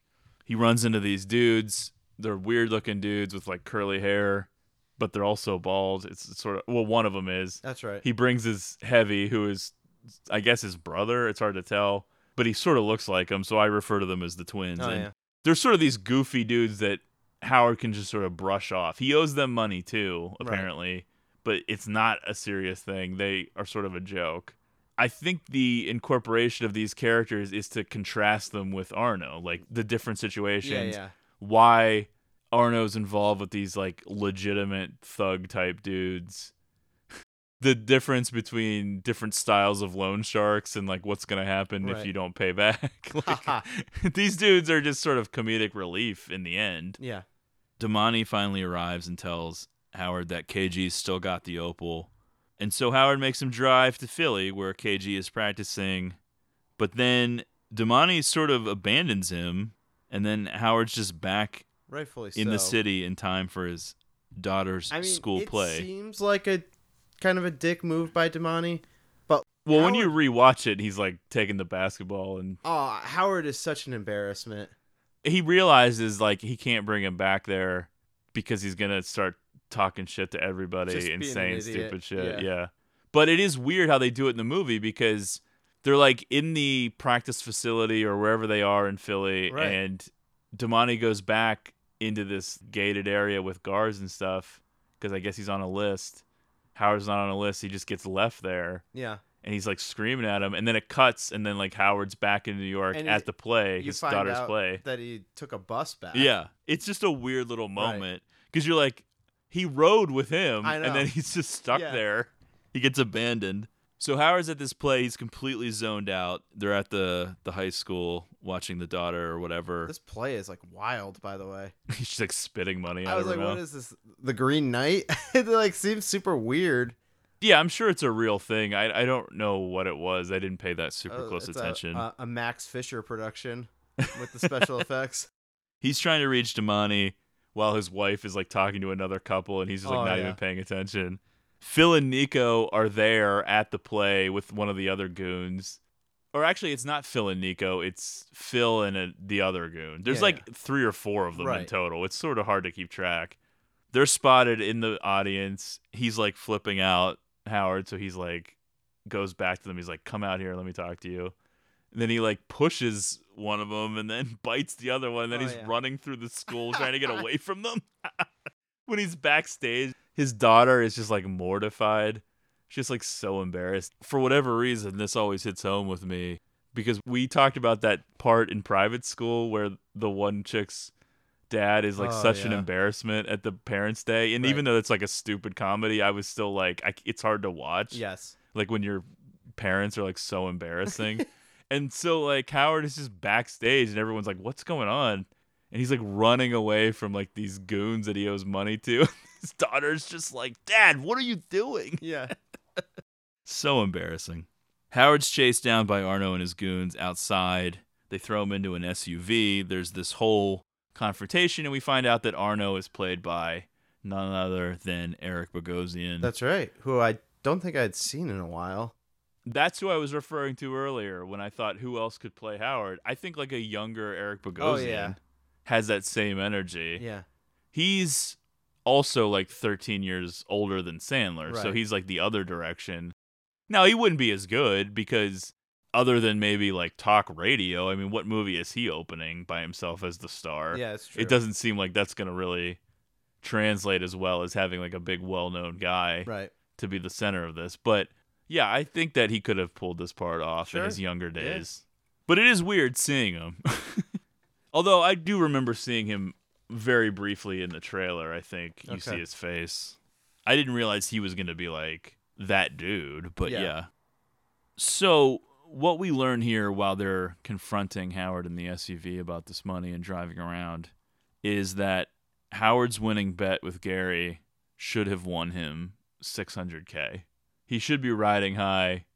Everything should be handled. In fact, when he sees like Phil and the other goon, he he's oh, yeah. thinking like this is all going to be over. Right.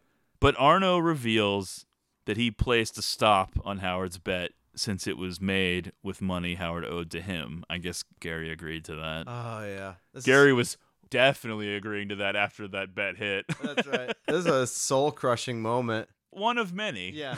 One of many. So it's a devastating moment. He didn't win the six hundred K. Nothing has changed. Phil and Nico strip Howard naked and lock him in the trunk of his own car back at the school when they f- go back. Just I guess, like, in this scene, Sandler got choked out for real at one point. Oh, I mean, wow. It is pretty rough back yeah, there. Yeah, they're, like, wrestling around. So when he's in the trunk, it's basically forcing him to call Dina for help. Oh, yeah. Let's just think about this for a moment. yeah. This this is hard for me because just... You've been there, naked in your trunk. You know, not quite, but in mortifying situations with... girls I was on the way out with. And having to like... Just not really... Not not very many redeeming moments. The father of her children calls while their daughter is in the middle of this play. And she comes outside and opens the trunk. Because he lies to her. He's like, oh, I yeah. lock my keys in the trunk. Right. So then she just comes out and opens the trunk, which I think is weird. Yeah. Why would she open the trunk if he wasn't standing there? I know. But she opens the trunk. He comes out. He's like nude. I mean, you don't see anything, but right. then he has to come back I into mean, the play I mean, like wearing. Like, oh my god! But it's also like, what is she supposed to think? And that's one thing. She has the knowledge of the mistress situation and everything, but does she know how out of control this stuff has gone? No. Yeah. I don't think it dawns on her until later when right. she has that line towards the very, very end they where she references to, this. They go back to show her specifically, so I agree with you. I think that's very intentional. Because she had kind of wasn't really in the picture anymore, and they go back to show her deliver that line. Yeah. So I think that is, yeah, like she has not realized that his gambling has led to legitimate problems. Right. But just, I know. What a scene. Mortifying. And then after this, like after the play, they're back at the house in the kitchen. She's like not talking to him. I know, she's like she heating up that food. Very disinterested in she, anything to do with him. Those smiles that she does in yeah. that scene are so funny. And then the daughter comes in, Marcel. Oh, yeah. And she fucking hates him. I know. And she exchanges a look with all her right, mother. Because yeah. she it's after he says he's going into the city. Right. Like they all know. Everyone knows. I don't think well, the sons these, know. Right. These two know, though. Yeah. I think the daughter knows about Julia. Which we don't She's, even know for sure that Dina knows. That's not really revealed yet either. But right. it's, I mean, it seems obvious, but they yeah. haven't said it. The daughter is very curt with him. And he's like, oh, he's so embarrassing too, because he's like, you love me. Yeah. He says that at one point. I think I was listening to an interview with the Safdies, and Sandler like changed that line. He was supposed to say, I love you. And he changed it to, you love me, right? Well, he doesn't even say right, yeah. which makes it funnier. Yeah. Right. Yeah. Because it is a question. He yeah. says it like a yeah, question. Yeah. He's like, you love you me. Love me. Yeah. And she doesn't say anything. I know. But it is kind of eye-opening of his well, need to... I think that it's his daughter. She probably does love him. It's oh, yeah, different yeah. when it's a kid. She's pissed Absolutely. At him for yeah. fucking it up. And she's going to hold it against him. But I don't it's think it's as this... dead as it is with Dina, no, which no. she can't stand him. It's just this moment of him needing to be loved, which is not really anything like... any other scene that we've seen him in the whole movie. It's just like the small moment of that. Yeah, I think that plays in with the addiction to gambling, because I think you talk yourself into, if I could just get this big score, oh, yeah. everything will be right. great, everything will be over, which you think almost happens at the end of the movie, but even if things would have worked out in that last scenario, it wouldn't have been over. It never no. is over. Right, right. It's always going to keep going yeah. until you get help, I guess. Howard goes to meet up with Damani at a party in a nightclub hosted by The Weeknd. Now, the introduction of The Weeknd as a character is not a surprise, because Julia had mentioned him earlier, something to do with like photography or something. That's right. This would have been like around the time that The Weeknd was first like blowing up. Julia also, you know, she dances around some shit earlier in the movie too with, sure. with Garnett, when she's like, you don't have a he, girlfriend. Yeah, he doesn't have a girlfriend. Yeah. He's like, how do you know I don't have a girlfriend? She's like, you said that. And then all of a sudden, you know, like they're kind of flirting right yeah, in front of Howard. Like Howard is like always on right. like alert with this shit. Yeah, yeah. Which is the curse. I mean, I really don't have a problem with any consenting adults of any age. I think like once you're an adult, you can date older people. The age difference between those two characters doesn't personally bother me. Sure. But there's always a cost. And if being constantly on high alert and jealous and freaked out, it's a trade-off. That's going to be part yeah. of it, I think. That's the less fun part, it seems. That's the part that's going to overtake you, too. Yeah, yeah. Howard wants to retrieve the opal from Damani, but he's having trouble finding him in this club. He spots Julia on stage right next to The Weeknd as he's like getting ready to perform. It's more of like a casual party. Because know, it's not like weird. He's coming out to perform. He's like already out there. Is it like, is, is there even a stage? It kind of just seems like they're all kind of on the floor level. Yeah, he's like sort of up on a thing, okay, but like yeah. not like a high stage. Right, right. Because it's not really like a venue. It's more like a club, like a club or something. Yeah, type space. And his jealousy and paranoia over Julia is just another thing oh, yeah. added to this yes, mix. Yes. And that whole relationship is a gamble in itself, you know? Yeah. The stakes are high. It's always at risk. Damani says K G still has the opal, contrary to what he told Howard earlier on the phone. So Howard's like freaking out about the opal still. Understandably, yeah. it keeps point, getting pushed off. What the hell Damani's angle is? He has a relationship with N B A players, with other high-profile people. I don't know how that happens. He's right, just right. like that dude. But like, why did he tell him that he had the opal?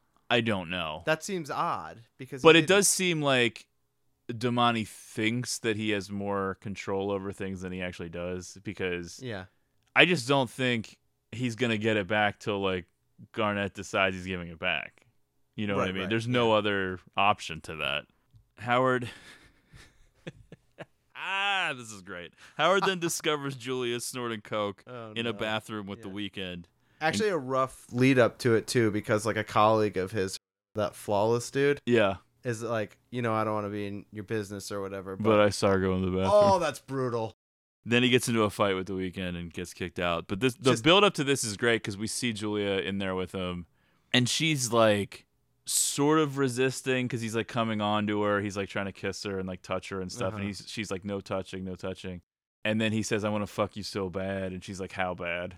Yeah. As soon as she says how bad, you're like, oh, God. The door's open. Yeah. And then he's like making her feel his boner. And she's like, oh, my God, how are you even this hard right now? I was fucking losing it. Yeah. That's so great.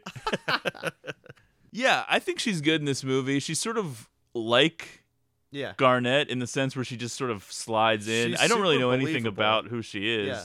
She sort of just appears for this movie. She's described as a New York City socialite, whatever yeah. that means. But I saw her act in the new Soderbergh movie, which I, I never finished because I, f- I was kind of finding it boring. I, maybe I have to give it another chance at some point. It's like a heist movie with a bunch of people. Sure. Her part isn't particularly big.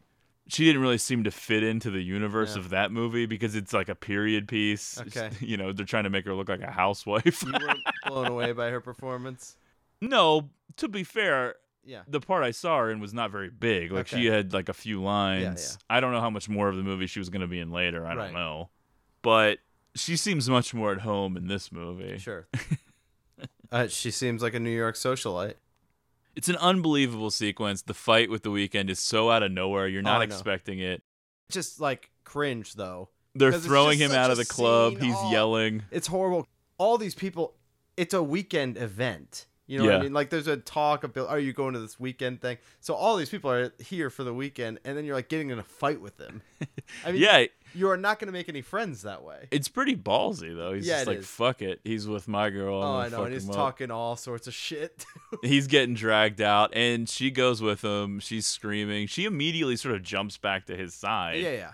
She's like, I'm sorry. They're going out into the street. It's spilling into the street in front of other people. They're screaming at each other. He's going to get a cab. He's like, I want you out of the apartment. Well, that and that is one thing. I think this is when it's clearly addressed that she lives there like full time. Yeah. Because, I mean, that is a dangerous game in and of itself. Well, I think family, once once his wife knew. I, I mean, know, but the family the talks about like coming into the city and stuff. And obviously he stops there with his son later.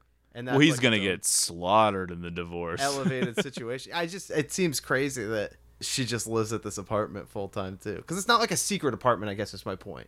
Like his family knows about this apartment. Yeah, that is a common thing. I, I mean, I don't yeah. know about okay. now, but I know for decades, people that were rich that would live right. outside of the city would sometimes have apartments in the city yeah, too. Yeah. I mean, they did that shit even in like, like the Mad Men Pete days. Campbell, yeah. Yeah, it... Under the guise of like, I well, I could, yeah, I could I work late. Out. It's a yeah. whole thing, right, you know, yeah. somewhere to shower. It's, like, yeah, yeah, you know, hello.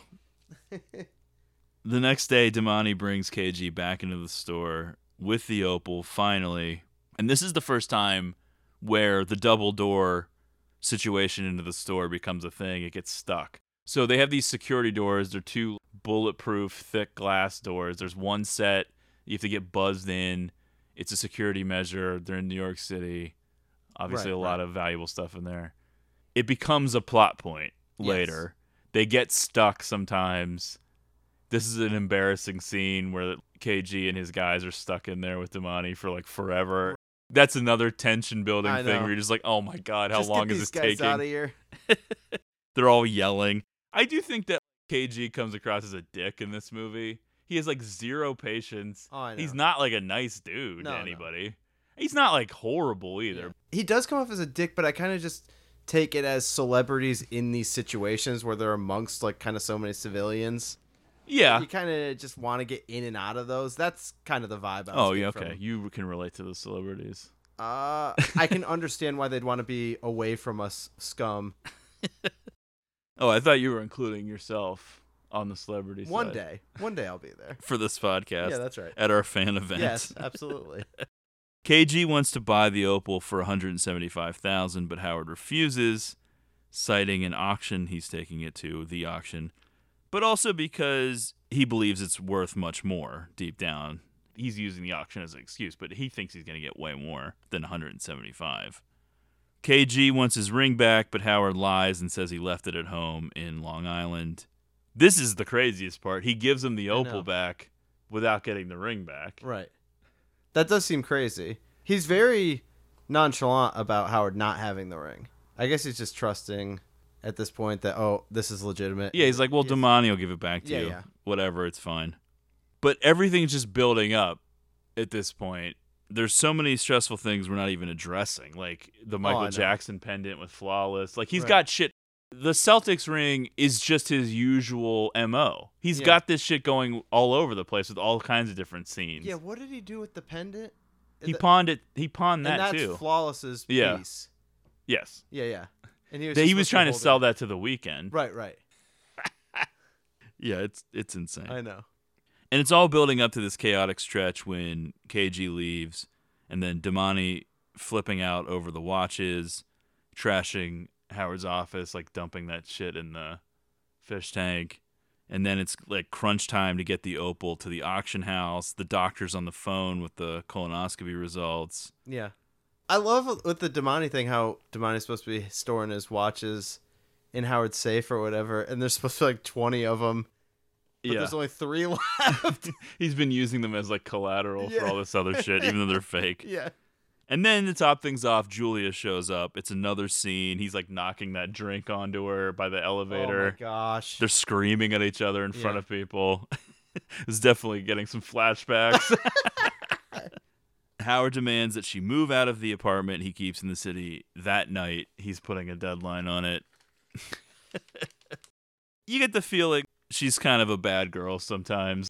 Their relationship, like, I don't know if she cheats on him or not, but I'm just getting the vibe that this Weekend incident is not the first time that there's been something questionable, and he's just like, I can't, I have to put my foot down. Yeah, yeah.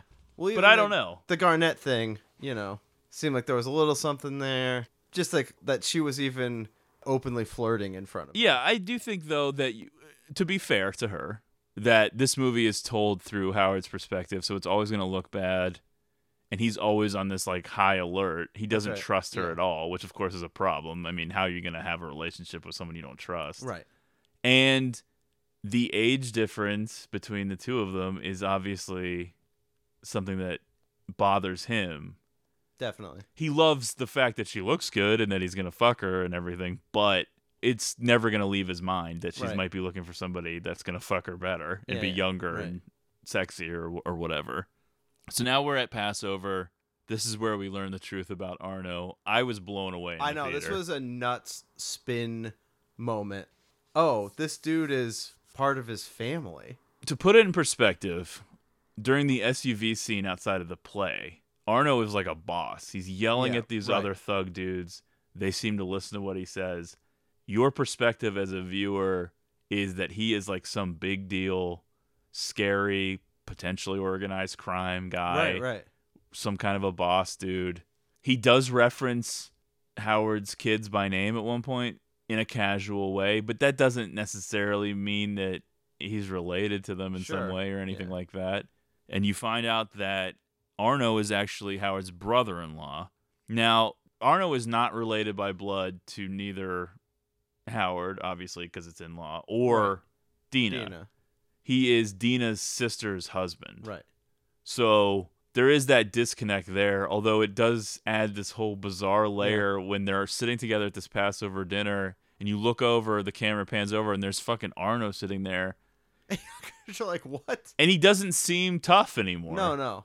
And in fact, they really break him down in the scene because Judd Hirsch, who, uh, if we haven't had enough recognizable faces in the movie so far, he shows up. Yes, he plays as like Dina's dad, Dina's father, right? Yeah, but he seems like he kind of loves Howard to some yes, degree. Yes, he does love Howard, and he hates Arno. Yes, so like Arno has been even like kind of more diminished in this scene. Yeah, and also there's a moment where Howard's coming out of the bathroom, and Arno's waiting to go in. He didn't know that it was Howard in there. Yeah. And Howard like get basically gets in his face. He's like, "You're not so tough now." Right. And yeah, Arno doesn't. He kind of cowers does, when he's bit, by himself. Yeah. He doesn't really have anything to say. So yeah, without his paid goons, it's like a whole different scene. K G on the T V playing like shit that night without right. the opal, yeah.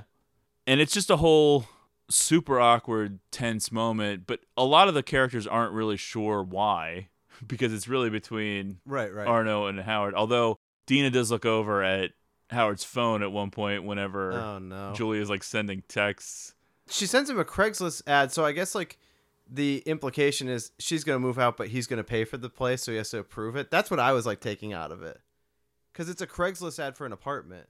Yeah, I couldn't figure out it. I guess, yeah, what you're saying probably makes sense. I just thought that's like she was saying that's where I'm moving. It could be that. I was taking it. Why would to... she think that he's going to pay for it? Why would she send him an apartment? I don't know, but like I don't. But I'm wondering, what does she have over him that she, I don't his know. wife I already just, knows? Just, I'm more taking it that this is like the life that she's used to. Like, yes, they're gonna break up, but that means he's still gonna support her for some period of time. I don't know. I might be making like wild spins here. That but could be it. I don't know. It just I really weird don't. to me that she would send him the yeah. place that she's considering moving to. It is weird. I didn't know what it meant either, yeah. but yeah, your take could be true. The balls on these people, know, it's yeah. insane. Right. Well, she just seems like she lives a I thought it life. was a threat, like, are you serious? Okay. Like, because yeah. if you are, I'm moving out right now. Like, a last that. chance for him to be yeah. like, no, no, don't. no, no, don't. Wait. But it just, like, pisses him off. So he's, like, fighting with his girlfriend over text at uh, this Passover yeah. dinner. Judd Hirsch's character's name's Gooey, which is hard to believe, yeah. but I wonder how Gooey's going to feel about him once this all comes out. Well, he doesn't do a lot to stay in Gooey's good graces. We'll just say that. After the super awkward Passover dinner, Dina rejects Howard's plea to give their marriage another chance. It's another incredible scene. I know. It's heightened by Dina wearing her old bar mitzvah dress. She's wearing this like crazy pink dress that she fit into. The other people in the family are like freaking out over her wearing the dress, right. but then they're having this like serious discussion. He's like begging her for a second chance because he thinks that it's over with Julia. He's like trying to have a sweet moment with her, trying to like do anything to like recapture old, yeah. you know, positive feelings. And she is just like, I hate you. Yeah. Not having it. He tells her to punch him in the face and she fakes him out and she laughs at him. And she's right. like, I don't even want to touch you. Yeah. to tough, hit you. It is fucking dark because... Look, I'm in no position to give people marital advice, but I'm going to say it anyway. Yeah, okay, let's hear it. Look, if you have kids and you're going to get a divorce, yeah. you just got to do it. I know.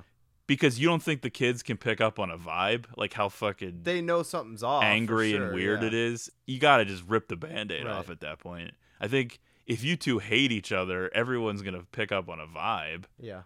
But it it it, it it's keeps weird going. It's to live in a house with people that hate each other. So let's recap where we're at. Number one.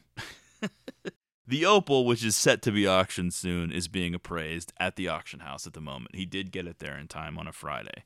Number two, Howard owes a lot of money to Arno, his brother-in-law, who has employed some muscle to make sure he is repaid. I do think that Arno is a loan shark. He's used to dealing with more smaller time, less crazy people. He's being taken advantage of by his brother-in-law. My take on the movie is he's outsourced this help. Yeah. I don't know if all of these guys are his usual guys. That's what it seems like. Why would he need that many usual guys? It right. seems a little excessive. And that plays into shit later in the movie, obviously. Howard pawned Kevin Garnett's Celtics championship ring to make a huge bet that was ultimately canceled by Arno.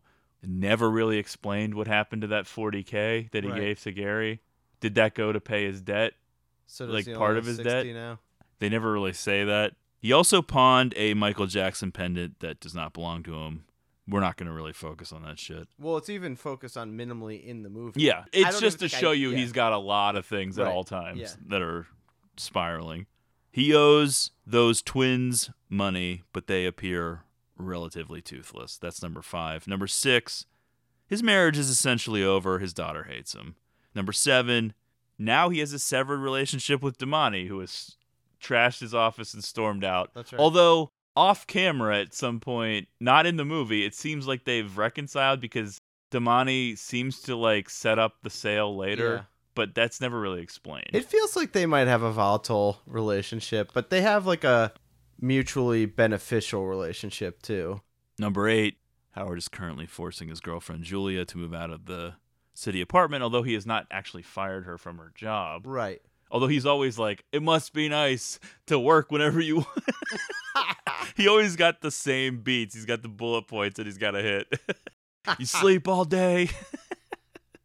This family, Howard, wants to stop by the apartment. I guess he wants to see if she's moved out. Right. That's really the only reason he's going up there, I guess. But again, just can't make good decisions. No, like, this is the psychology of a gambling addict. Yeah, exactly. He's addicted to this feeling he's right. going to get from pulling this move. Because he's, this is another risky situation. He's, he's intentionally doing this. Him. Well, he doesn't know his son's going to go up. His, yeah. The joy, the glee on Dina's face when she's basically forcing him to take the son upstairs. Eddie. Right. Because she knows. Oh, she oh, knows yeah. what's going on up there. She's that fucked up, too. Oh, I know. Dina's no saint because she wants her own son to be made aware, to be exposed of, to yeah. this scene. Like, she's using her, her son as a pawn here. Not that she's anywhere near as bad as Howard, sure, but no. this is a kind of a fucked up thing to do because you can see it in her face. Like, the, it's a good scene from Menzel in this yeah. in this moment because they definitely convey that look of like, I know what is going on up there. So yeah, you take your son to go to the bathroom. All right, go take him. I know. She's almost daring him to say, I can't take, you know what I mean? Like, she wants right. him to say it. So his son's got to go to the bathroom, so he's coming up. Howard's going to knock on neighbors' doors under the guise of the bathroom in his apartment being under construction, which doesn't even make sense. Like, I know, what are you and talking like, why about? Why wouldn't his son question this? Obviously, he's concerned that Julia is still going to be in the apartment. Wouldn't you tell them when you're still in the car, the bathroom doesn't work? Yeah, well, I guess he couldn't come up with it fast yeah, enough. Yeah. He I knew know. his wife was going to call bullshit on that. So he drops Eddie off at, at one of the neighbors' apartments, and then he goes down to it, and you can hear the music blasting oh, out of it already. It's so funny. Look. When he opens that door and Rain by Madonna is blasting out of this I apartment, know. I was marking out in the theater. I was like Chris Penn in Reservoir Dogs. Oh, yeah. I was like, I hadn't heard this song since it was big. And I had. Right. Oh, I completely yeah. forgotten about this song. Underrated Madonna jam out of nowhere. Great. Great moment. Yeah.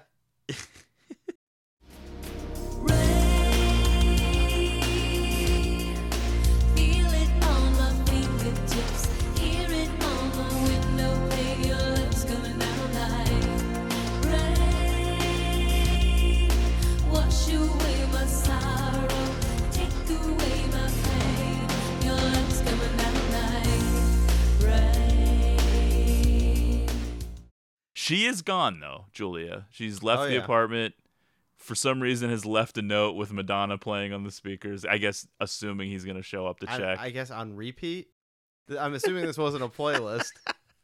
A playlist of one song oh, yeah. over and over. Well, it's two thousand twelve. I did want to say this.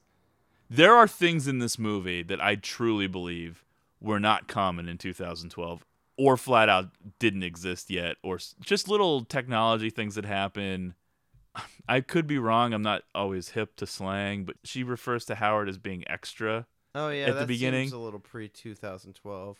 You mean post? Sorry, post. Yeah. Yeah, there's that. I think some of the technology at the Mohegan Sun seemed a little too new to me. Yeah. Especially in Wayne Diamond's room at the right. end. That thing she uses for the T V remote. Like, I don't know. Was well, that too... she use the, an iPad to turn on the T V? Something like that. Yeah. I mean, was that common in a hotel room? I wouldn't think. I think. I mean, iPads were out at that time, but it, I don't think they were so dominant that they were being used for things like that. There's a few moments. There's some other things, too. Not Nothing major. Nothing yeah. major.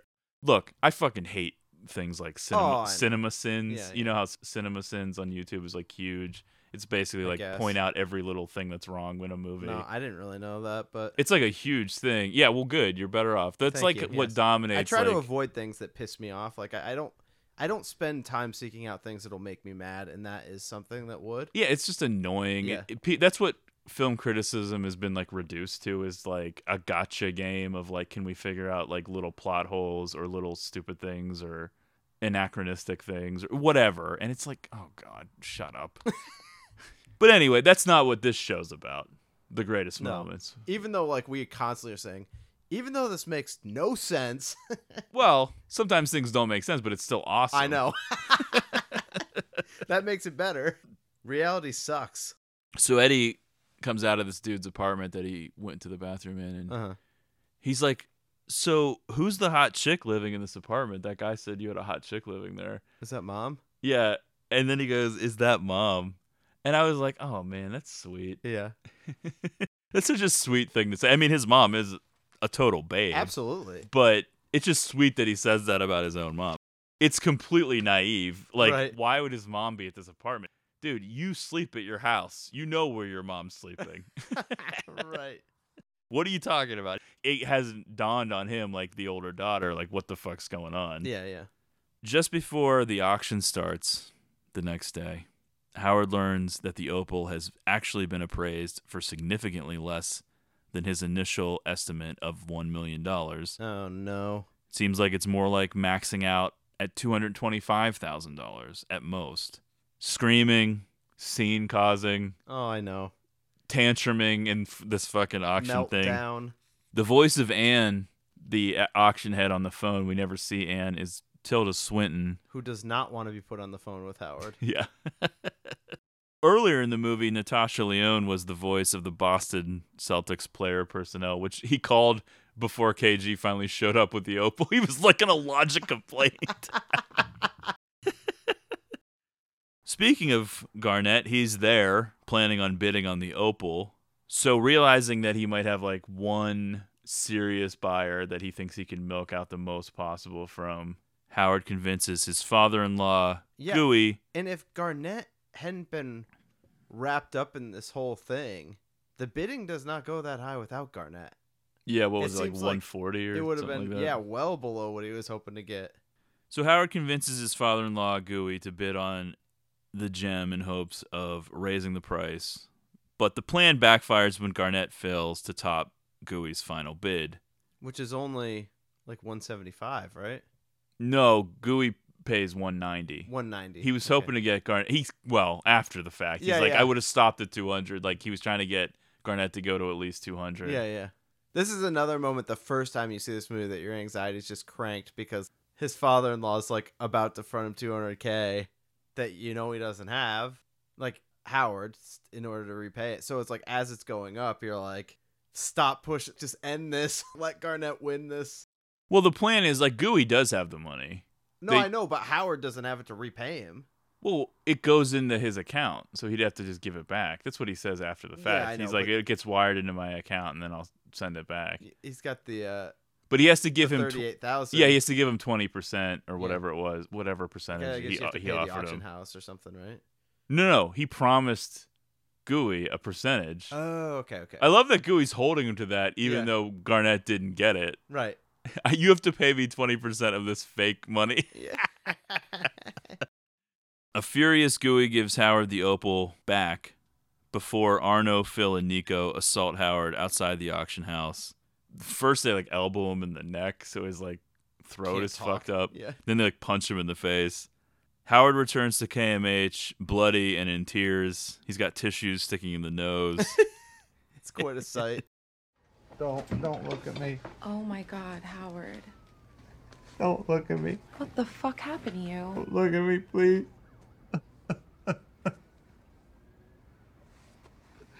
I don't know what I'm thinking. I don't know what everybody's not ever going right. I know, I know.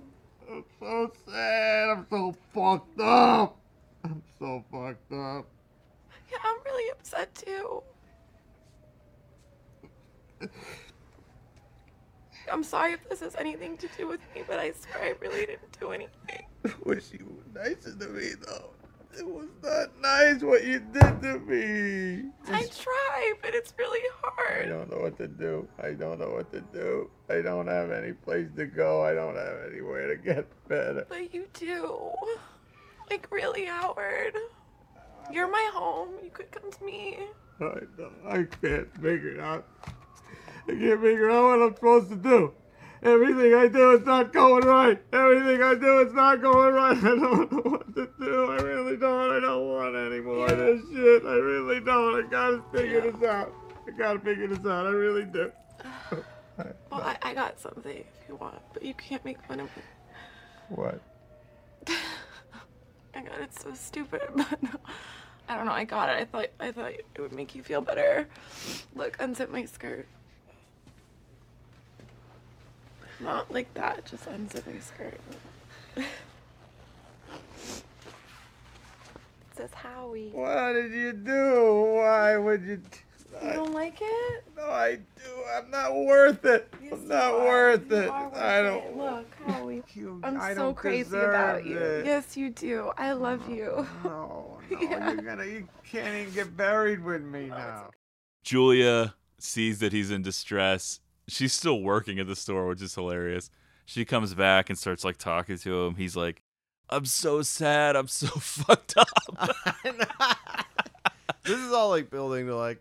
The he's best finally like breaking down. Yeah, he's like, I can't do this. Like, ev- nothing is working. It's all going wrong. I'm so fucked up. And she's like trying to comfort him. So she shows him her ass, and she's got like Howie tattooed on it, which is so dumb. Oh, I know. It's just so ridiculous that she did this. It's she, a, definitely a wild move.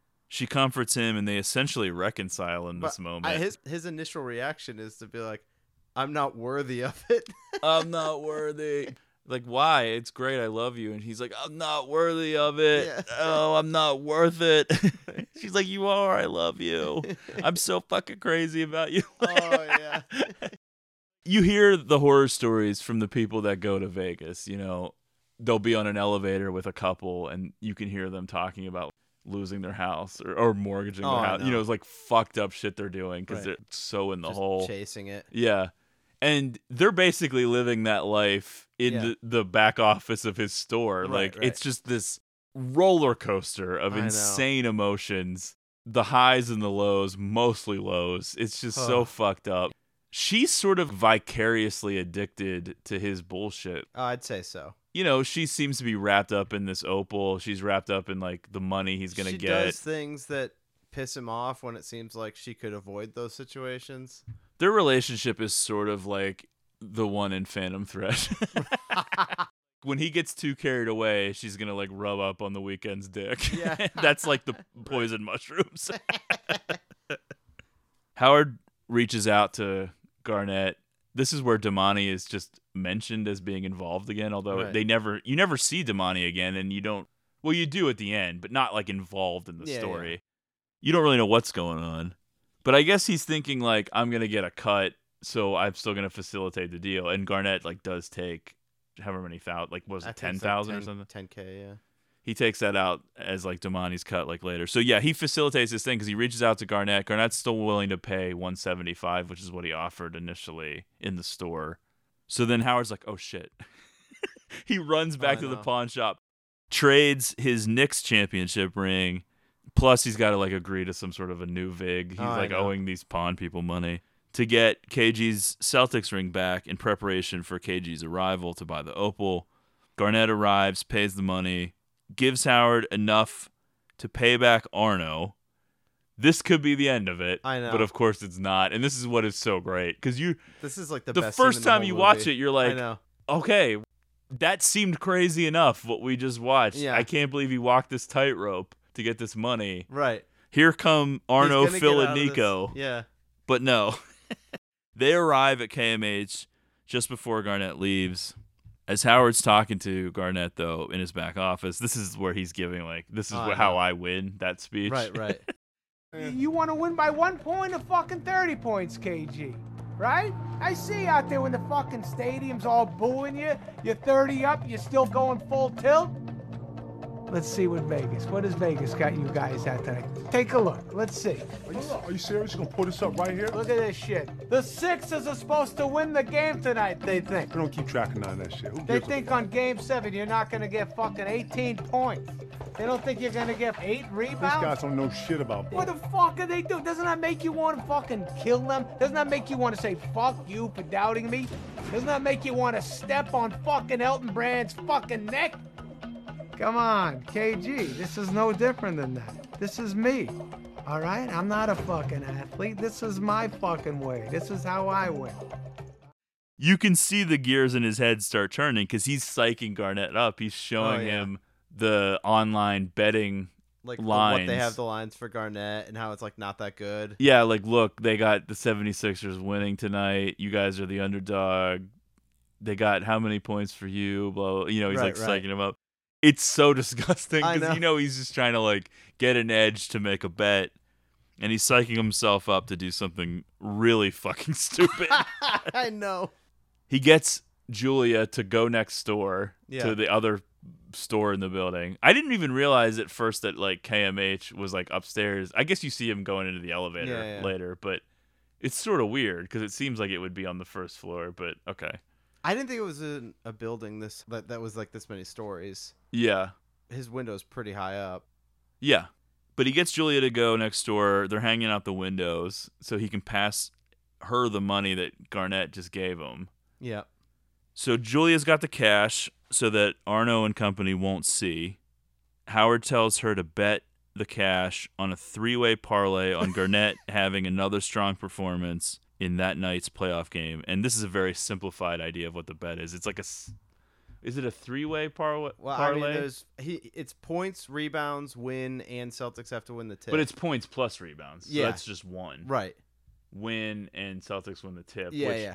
I don't know a lot about gambling. I remember cousin Sal, some of the other gamblers right. out there. They were saying this like you, this well, isn't a way, real bet. There's some way you get to points. I don't know how you, they need Garnett to get to twenty-six points, but somehow it's like nine. Baskets and seven rebounds like gets him there. I it, yeah, but it's not points. It's twenty-six total. He's just yeah. got to get okay. He's betting points plus rebounds as yeah. if it's like one. So just thing. twenty-six as a combination.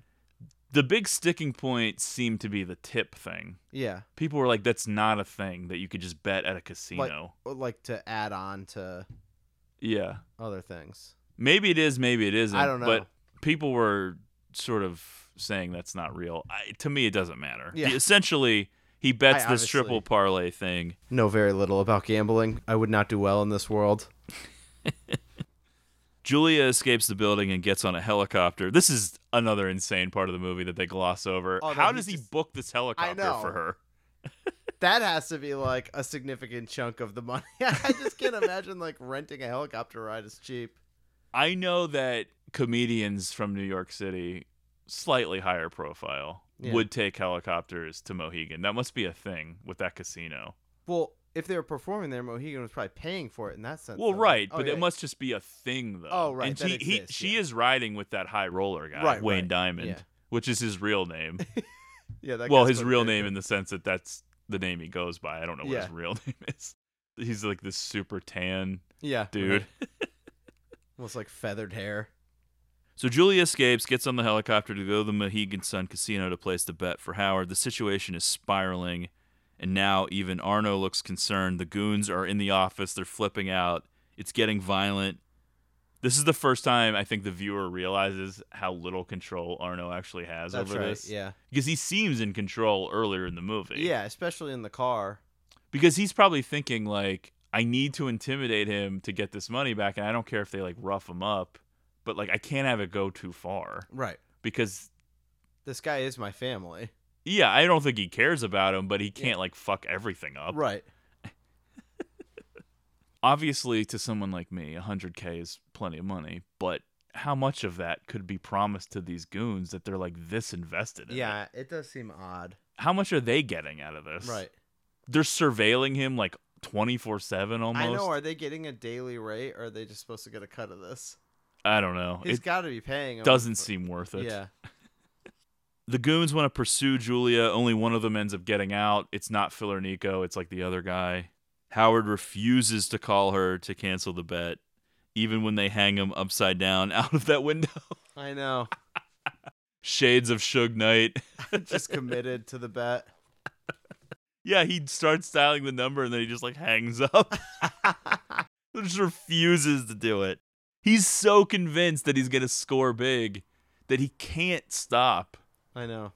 This part stretches credibility a little bit because one of the dudes already got out, and so they could just tell this dude, but, like, they give up on Howard instead of, like, going further with it. And they're just like, well, furious, the three of them learn where Julia is headed. That's right. They're and they just... attempt to track her down, but then Howard keeps them locked in between the store's security doors. They've had some success stopping his bets. Well, that's why he ha- he didn't go to a bookie. Right. He went to a casino because once it's in, it's in. I yeah. mean, there's no backing out there. And it's farther away. Right. And it seems like maybe Gary was the last Because I'm sure he's gone to like, yeah, he's gone to a lot of bookies probably. Right. And Gary was reluctant to take the bet. Well, he was paying up front. Yeah. That's why the question mark over that forty K, it's like, well, did Arno take that? Where did that money go? Right. He gave it to Gary at one point. So they're stuck between these doors. It's complete insanity. They tell the other guy who got out, though, where she is. So he's headed to the Mohegan Sun to try to stop her. Yes. But three dudes are stuck in between the security doors. Phil gets on the phone. Howard doesn't know. know what he's doing. Yeah. So he calls Dina and he's like, Dina, get the kids out of the house. Yeah. He's trying to pretend like there's a gas leak or something. And she's like, why would they call you at the office instead of call the house? He's like, I don't know.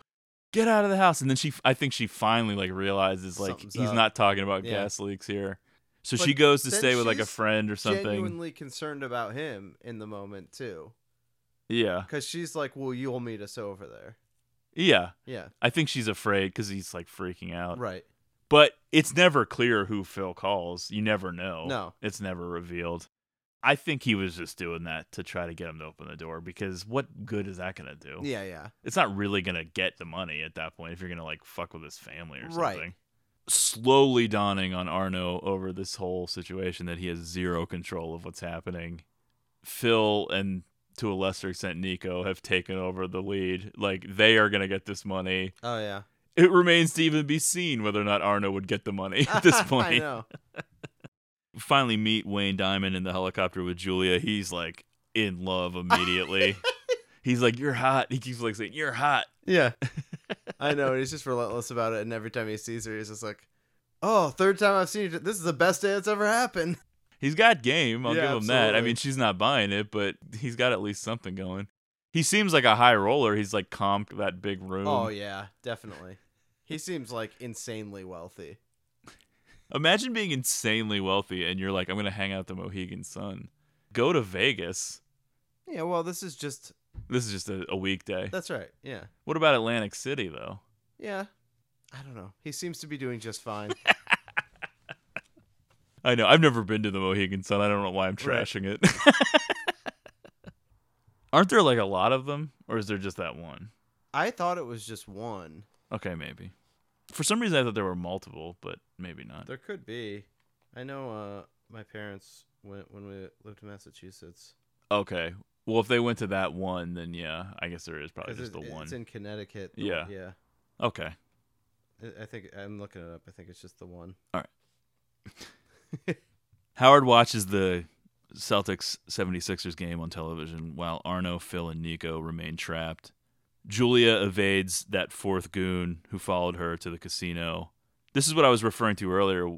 The Safdies getting like other people just to do stuff. Like Doc Rivers recorded like a new locker oh, room wow. talk. wow. Okay. I mean, it's definitely clearly his voice. It was based off of a real speech he had okay, given, but yeah. it was like re-recorded. It was like I a new thing. I assumed that they had to do that, but I, I was thinking about that. This is definitely his voice. It seems odd that they would have the rights to have something that was maybe recorded during a real. Yeah, I don't know if thing. it was a rights issue or if they just wanted like a specific or something thing. That sounded or, right. Yeah, they had to get like the right thing. But yeah, it adds like a layer of authenticity to it. The game portion goes on forever, but it does suck you in where they're showing like highlights of oh, the yeah. game and stuff. I don't know how they... got the I guess like the N B A probably didn't care. This game's like ten years old. All yeah, right, sure. We'll license you this footage. But it is weird because it's associated with gambling. Like some sports That's right. are very like reluctant to be mixed up in that kind of stuff, but I guess they were like, okay, even though they've had that referee scandal. That's right. Know, yeah. They, they've definitely had some scandals at points. Even though it's not this way, it is kind of closely tying a player to gambling too, even though it's not like Garnett's gambling. It's on the Garnett's game. Money that's being it's used to make this huge tied, bet. Yeah. yeah, yeah, that is. But Garnett true. had been out of the league. Sure, I don't know. Yeah, I'm sure the N B A didn't really care, but I don't know who, who had to give them the rights to it. I, I'm sure E S P N had to be involved as well because that's seemingly what channel the games were on. It seemed like. Yeah, that seems right. So this goes on for a while, and you get sucked into the action and. You're seeing the game from Howard's perspective. You're seeing like the game from Julia's perspective. She ends up hiding in that Wayne Diamond's comped room because she sees the, that dude looking for in, him. Yeah. Yeah. Seems like a shady move. What? I guess more of just a, qu- a questionable move. What does? Just go into this guy's penthouse room. I don't know. Well, you know, you got to use what's available. Yeah. And for her, I guess it's dudes being into her. So she's uh, yeah. going to take advantage of that situation to get away from that other guy. Yeah. I guess that's what I was trying to say. He seems like kind of a shady dude. Well, maybe that's because he looks weird. Yeah. I mean, he doesn't be. really do anything that shady. No, he doesn't. But He it, just it, says she's hot like a bunch of times. Which, I mean, come on. He's just calling it like it is. So the Celtics win. Howard hits on all parts of the parlay. Meanwhile, Phil, Arno, and Nico just like sweating oh, profusely, it miserable looking. Had to be so long. I don't know. What is this? Three hours? Probably. Yeah. They're trapped in there for the duration of the game. The bet has earned one point two million dollars. Completely insane. I know. But I'm sure you were feeling the same way as me. You felt like the other shoe had to drop. Like Absolutely. something was fucked yes. up. There's no way it's ending on him being a big success. Right, There's right. just no way. Yeah. An ecstatic Howard frees Arno, Phil, and Nico, but the enraged Phil shoots Howard in the face. Immediately. after. Yeah, free. just yeah. comes right out. In fact... No words. Just No, before he gets let out, he's like, congratulations. Oh, like yeah. He starts saying like, oh, you proved your point. Yeah, yeah. It's almost like he forgave him or something, and then right. just like, boom, right in yeah. the face. That was definitely like a record scratch moment in the theater. People Absolutely. were like, oh, shit. Yeah. It's sad. Oh, man. Right in this moment where it finally, something finally came together for him and in a big way. Yeah. Um, How great would the fuck yeah, be that sure. night with yeah. Julia? They were going to dump that cash all over a big yeah. bed and go to town. And it just is ruined. Yeah. I think one of the things that you're supposed to take away, or I, I would imagine you're taking away from this movie, is like, if he isn't killed here, like how much of this money is he like pissing away? I mean, I know it's hard to get rid of a million dollars, but I think at this point, well, yeah, he would have pissed it all away. But at this point with a one point two million dollars bet, you have to believe he realizes he's got to give this money to Arno now. Yeah. That he would have closed that chapter. Yeah. But then, oh, yeah, he would have gotten in other shit immediately. I mean, because he was already betting at a rate of one hundred K before. I mean, at a million dollars. Right. You can get there kind of quickly at that rate. Yeah, it's sort of like a depressing thing because, like, Arno's celebrating, too, because he's like, I can't believe he won. It's like, you hit, blah, blah, blah. He's, like, completely bought oh, right. into this yeah. now. Because even during the game, he's, like, asking, like, what's the score say? Yeah. He's, like, sort of buying into Howard's excitement. Well, at that point, you might as well just root for him because... if he doesn't win, yeah, poof, I don't even want to think about that. But then, of course, he does, and it doesn't work out. He's thinking it's a big relief, like they're right. gonna kill this guy, and then like, oh no, he won, and then they kill him anyway. Yeah. Arno freaks out and tries to escape, but Phil shoots him dead too, which is al- right. like almost equally as shocking. You're like, oh my god, because it's very brutal.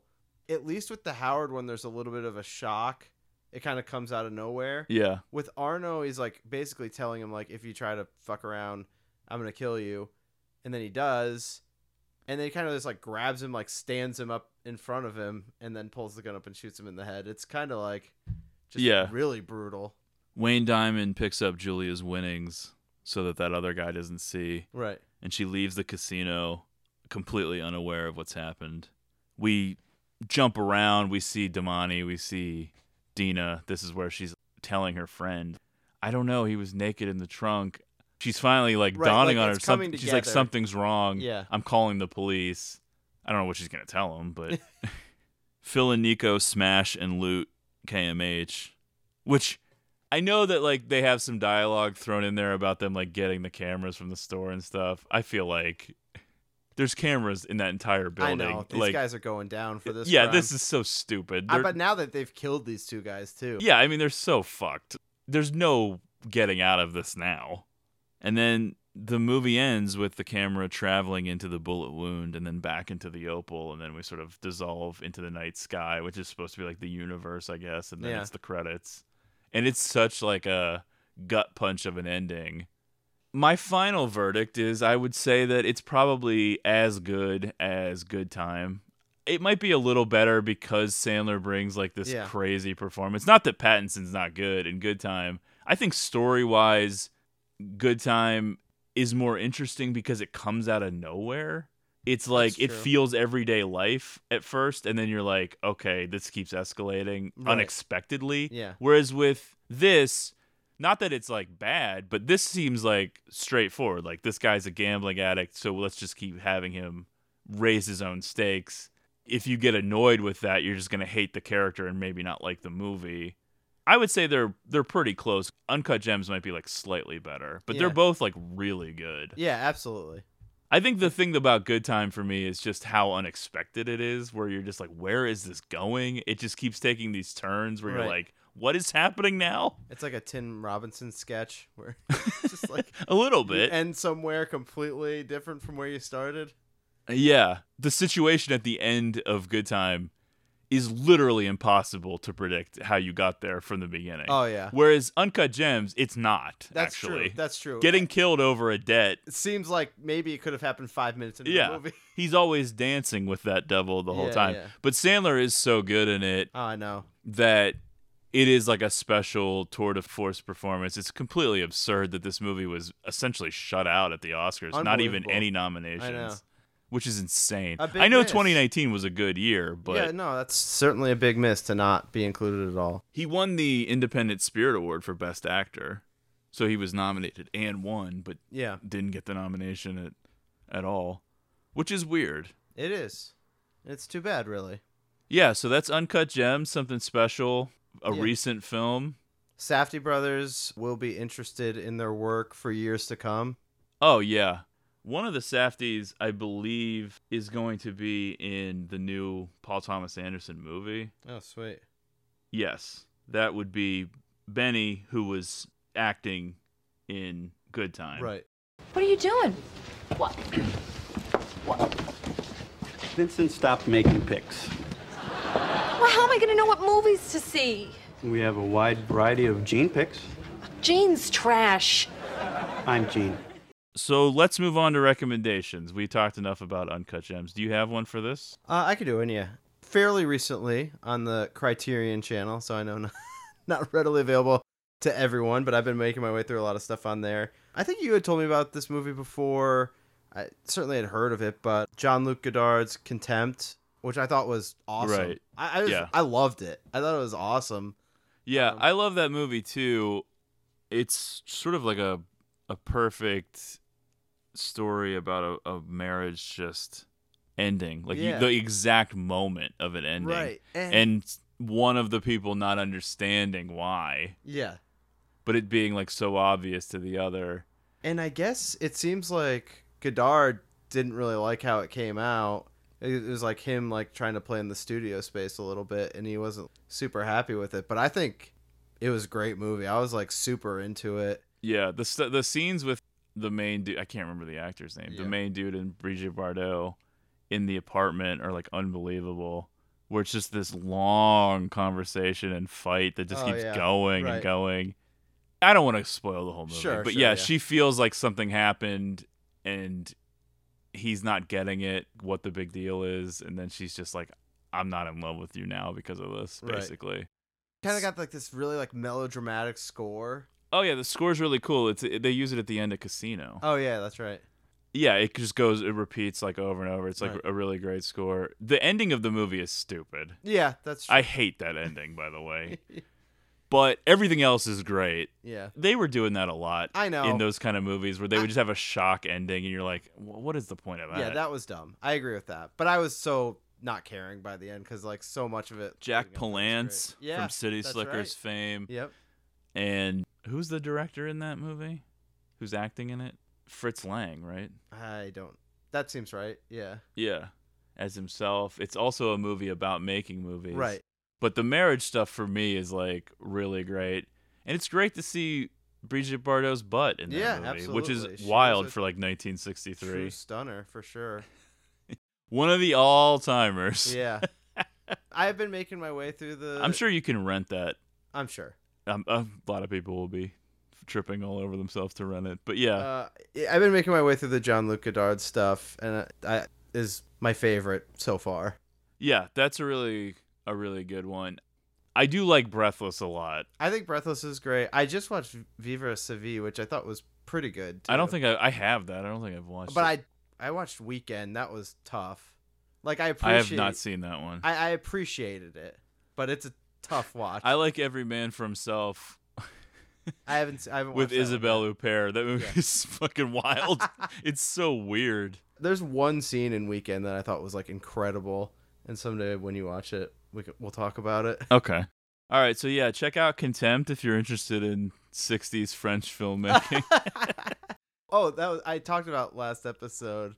The person talking to me about doing the podcast, and she asked like what the most recent movie I watched was, and at the time it was Contempt. I didn't even say. I was just like, well, I watched a, a French movie from the sixties most recently. So uh-huh. if you're trying to get a feel for what I'm into, well, you should have just dropped the bomb on her. Yeah, I, I was just like, look, I watched anything from the most mainstream movies to, you know, nineteen sixties. Le Mépris. That's right. Contempt. Yes.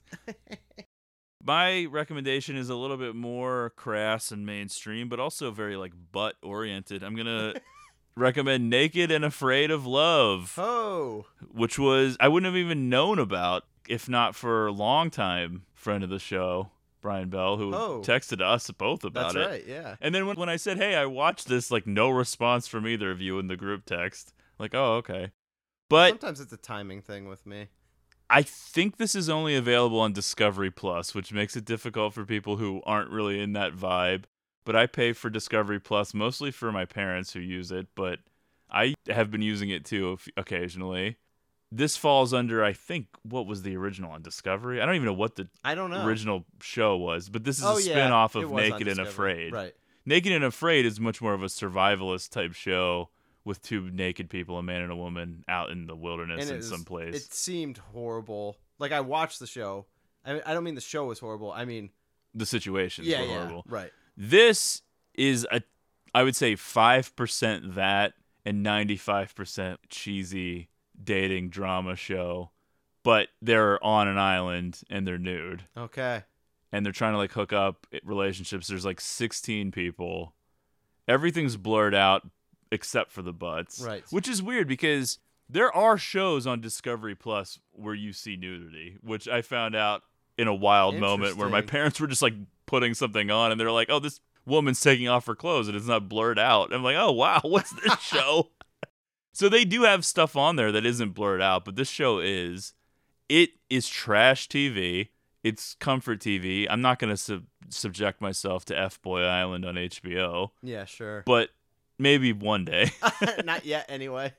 But yeah, this was fun because uh, yeah. I was a fan of Naked and Afraid. Not like I watched it all the time, but I, I definitely yeah. did watch it. A lot of those reality contest shows, the dating ones, certainly seem so shitty and are so shitty. But sometimes you can really dig in and have fun with them. Yeah, this one is not very deep. Other than the fact that they're naked and in the wilderness, there isn't a lot there. They start out in couples, and then over time, they gradually like find the other people. So you have an opportunity to connect with like the first person, but then you're going to meet more people. There doesn't seem to be much structure beyond that. I will say like most of the men are like super attractive, great bodies. The women, the women too, but like the men, it's like, Jesus Christ, it's like hard to even imagine. I'd be like, if I was there, it would be like horrifying for everyone. These dudes yeah. are like completely ripped. Eight packs, you know what I mean? Like, look insane, yeah. and I'm just like, okay. yeah, so they they wouldn't let us on the island, is no. what you're saying? Yeah, no. But there's some humor too. Like this one girl in the second episode, I think it is, like throws herself sort of at like one of the dudes that she's just meeting. It's not her like original dude, but they come across this other couple, and they have like, you know, she's like, I have a little bit of a connection with this guy, and then she sort of just goes for it. And he sort of like friend zones her like so hard. He's oh, just wow. like, oh yeah, you're just. She he even says like something so embarrassing like, oh yeah, you're just like my little sister. Like I I love you like that or whatever. And then oh, like they cut to her on the beach, bawling. Yeah, crying. She just met this guy like an hour ago. Well, I don't know. It seemed like an hour. I'm laughing hysterically at that, but you know it's always fun to look at everybody's butts and stuff. Sure. And it's trash. The people who love Naked and Afraid, I think, hate it. Oh, okay. Because they don't yeah. think, you know, they're like, this is bullshit or right. whatever. Because they're into, like, the idea of the survivalist. And it's cake compared to Naked and Afraid. Like, sure. There's yeah. not a whole lot of elements. It, it's in, like, a really nice Naked island. Naked and Afraid like, is not sexy at all. It, Sometimes the beginning is. Yeah.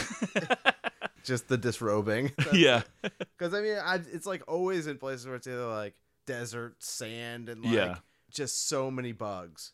So many bugs. I think there were some bugs on this, but not not much. It seems like much more of a tropical situation, you know, like really nice yeah. beaches on like an island paradise nice. type yeah. thing. All right, folks, thanks for listening. This one went way long. Follow the show on Twitter at GreatestPod. Subscribe on Apple Podcasts or Podbean or whatever else you can find. Give us a rating and review on Apple Podcasts. Thank you so much for listening. We love it. Tell a friend. Tell a friend. We know we just had a long break. Matt's got to travel for work, so we'll see. We're, we're hopeful. This might be the last episode I ever record, although people hate when we say things like that. No, it just, we'll see how things play yeah, out. We'll You've got to travel. We have like a limited window to record new stuff. We definitely will do more before the end of September. Oh, yeah. But if there's some delay, that is possible. We're hopeful that it won't happen, but just to let people know it could. Maybe I should have said something at the start of the episode, but whatever. I'm sure no one's listening now. Who cares? Anyway, if you'd like a sticker, let us know. And you can check us out on Letterboxd, Zach nineteen eighty-three, Matt Crosby. You can see Matt going through the Godard films. In between Nightmare on Elm Street movies. Oh, no, sorry, Friday the thirteenth. thirteenth. Yes, yeah, still working your way through my second box set. That's right. Which people don't know because, believe it or not, oh, we never the posted whole story that. I told about that. Yeah. Was, yeah. Oh, that stinks. That, well, that was funny. We're gonna. It'll come up later. Okay. Yeah. yeah. People don't know what the fuck we're talking right. about now. All right. It'll all come out in due time. Just wait. All right. So thanks for listening. We'll talk to you soon. From the morning to the evening, complaints from the tenants. Got the walls kicking like they six months pregnant. Drinking Alizé with our cereal for breakfast. The girls calling cabs at dawn, quarter to seven. Sky's getting cold. We flying from the north. We rocking with our city like a sold-out show. A house full of pros that specialize in the hoeing. Make that money rain as they taking off their clothes. Order plane tickets. Cali is the mission. Visit every month like I'm split life living. Let the world listen if I hate his card slipping. Then my niggas stay tight. Got my back like Pippin. Fast life gripping. Yeah, we still tipping. Codeine cups paint a picture so vivid. Fakes try to mimic. Get girls timid, but behind closed doors they get paused.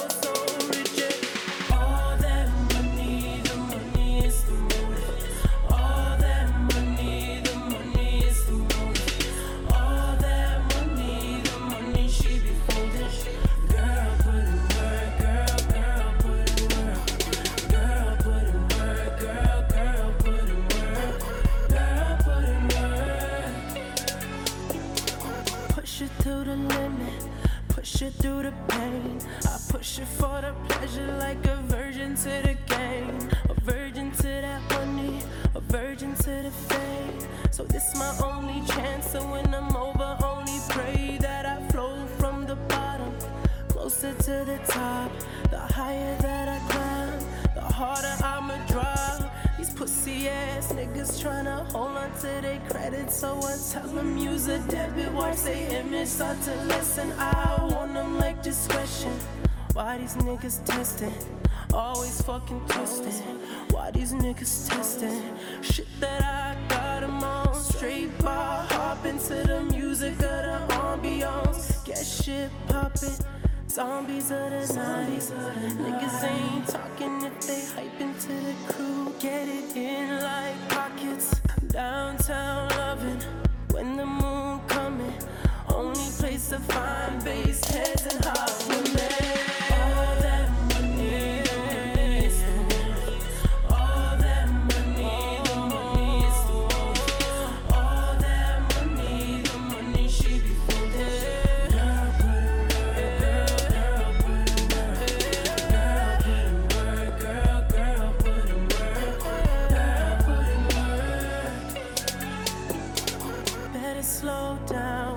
Feel it in the morning.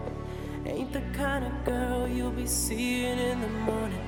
Too damn raw, ain't no nigga worth her holding. Ain't no nigga that she holding, man, her love is too damn foreign.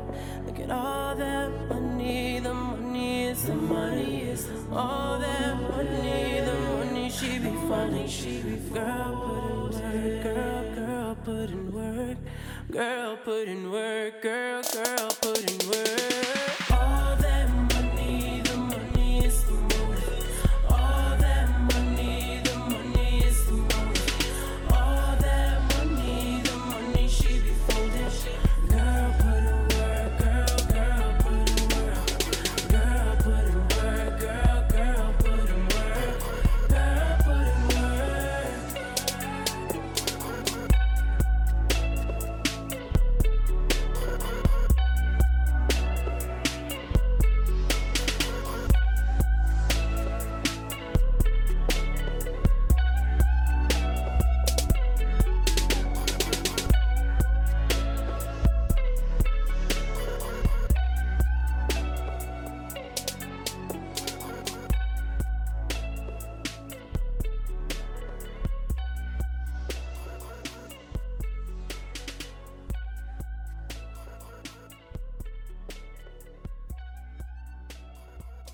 From the Oscar-winning animated movie Frozen, please welcome the wickedly talented one and only Adel Dazim.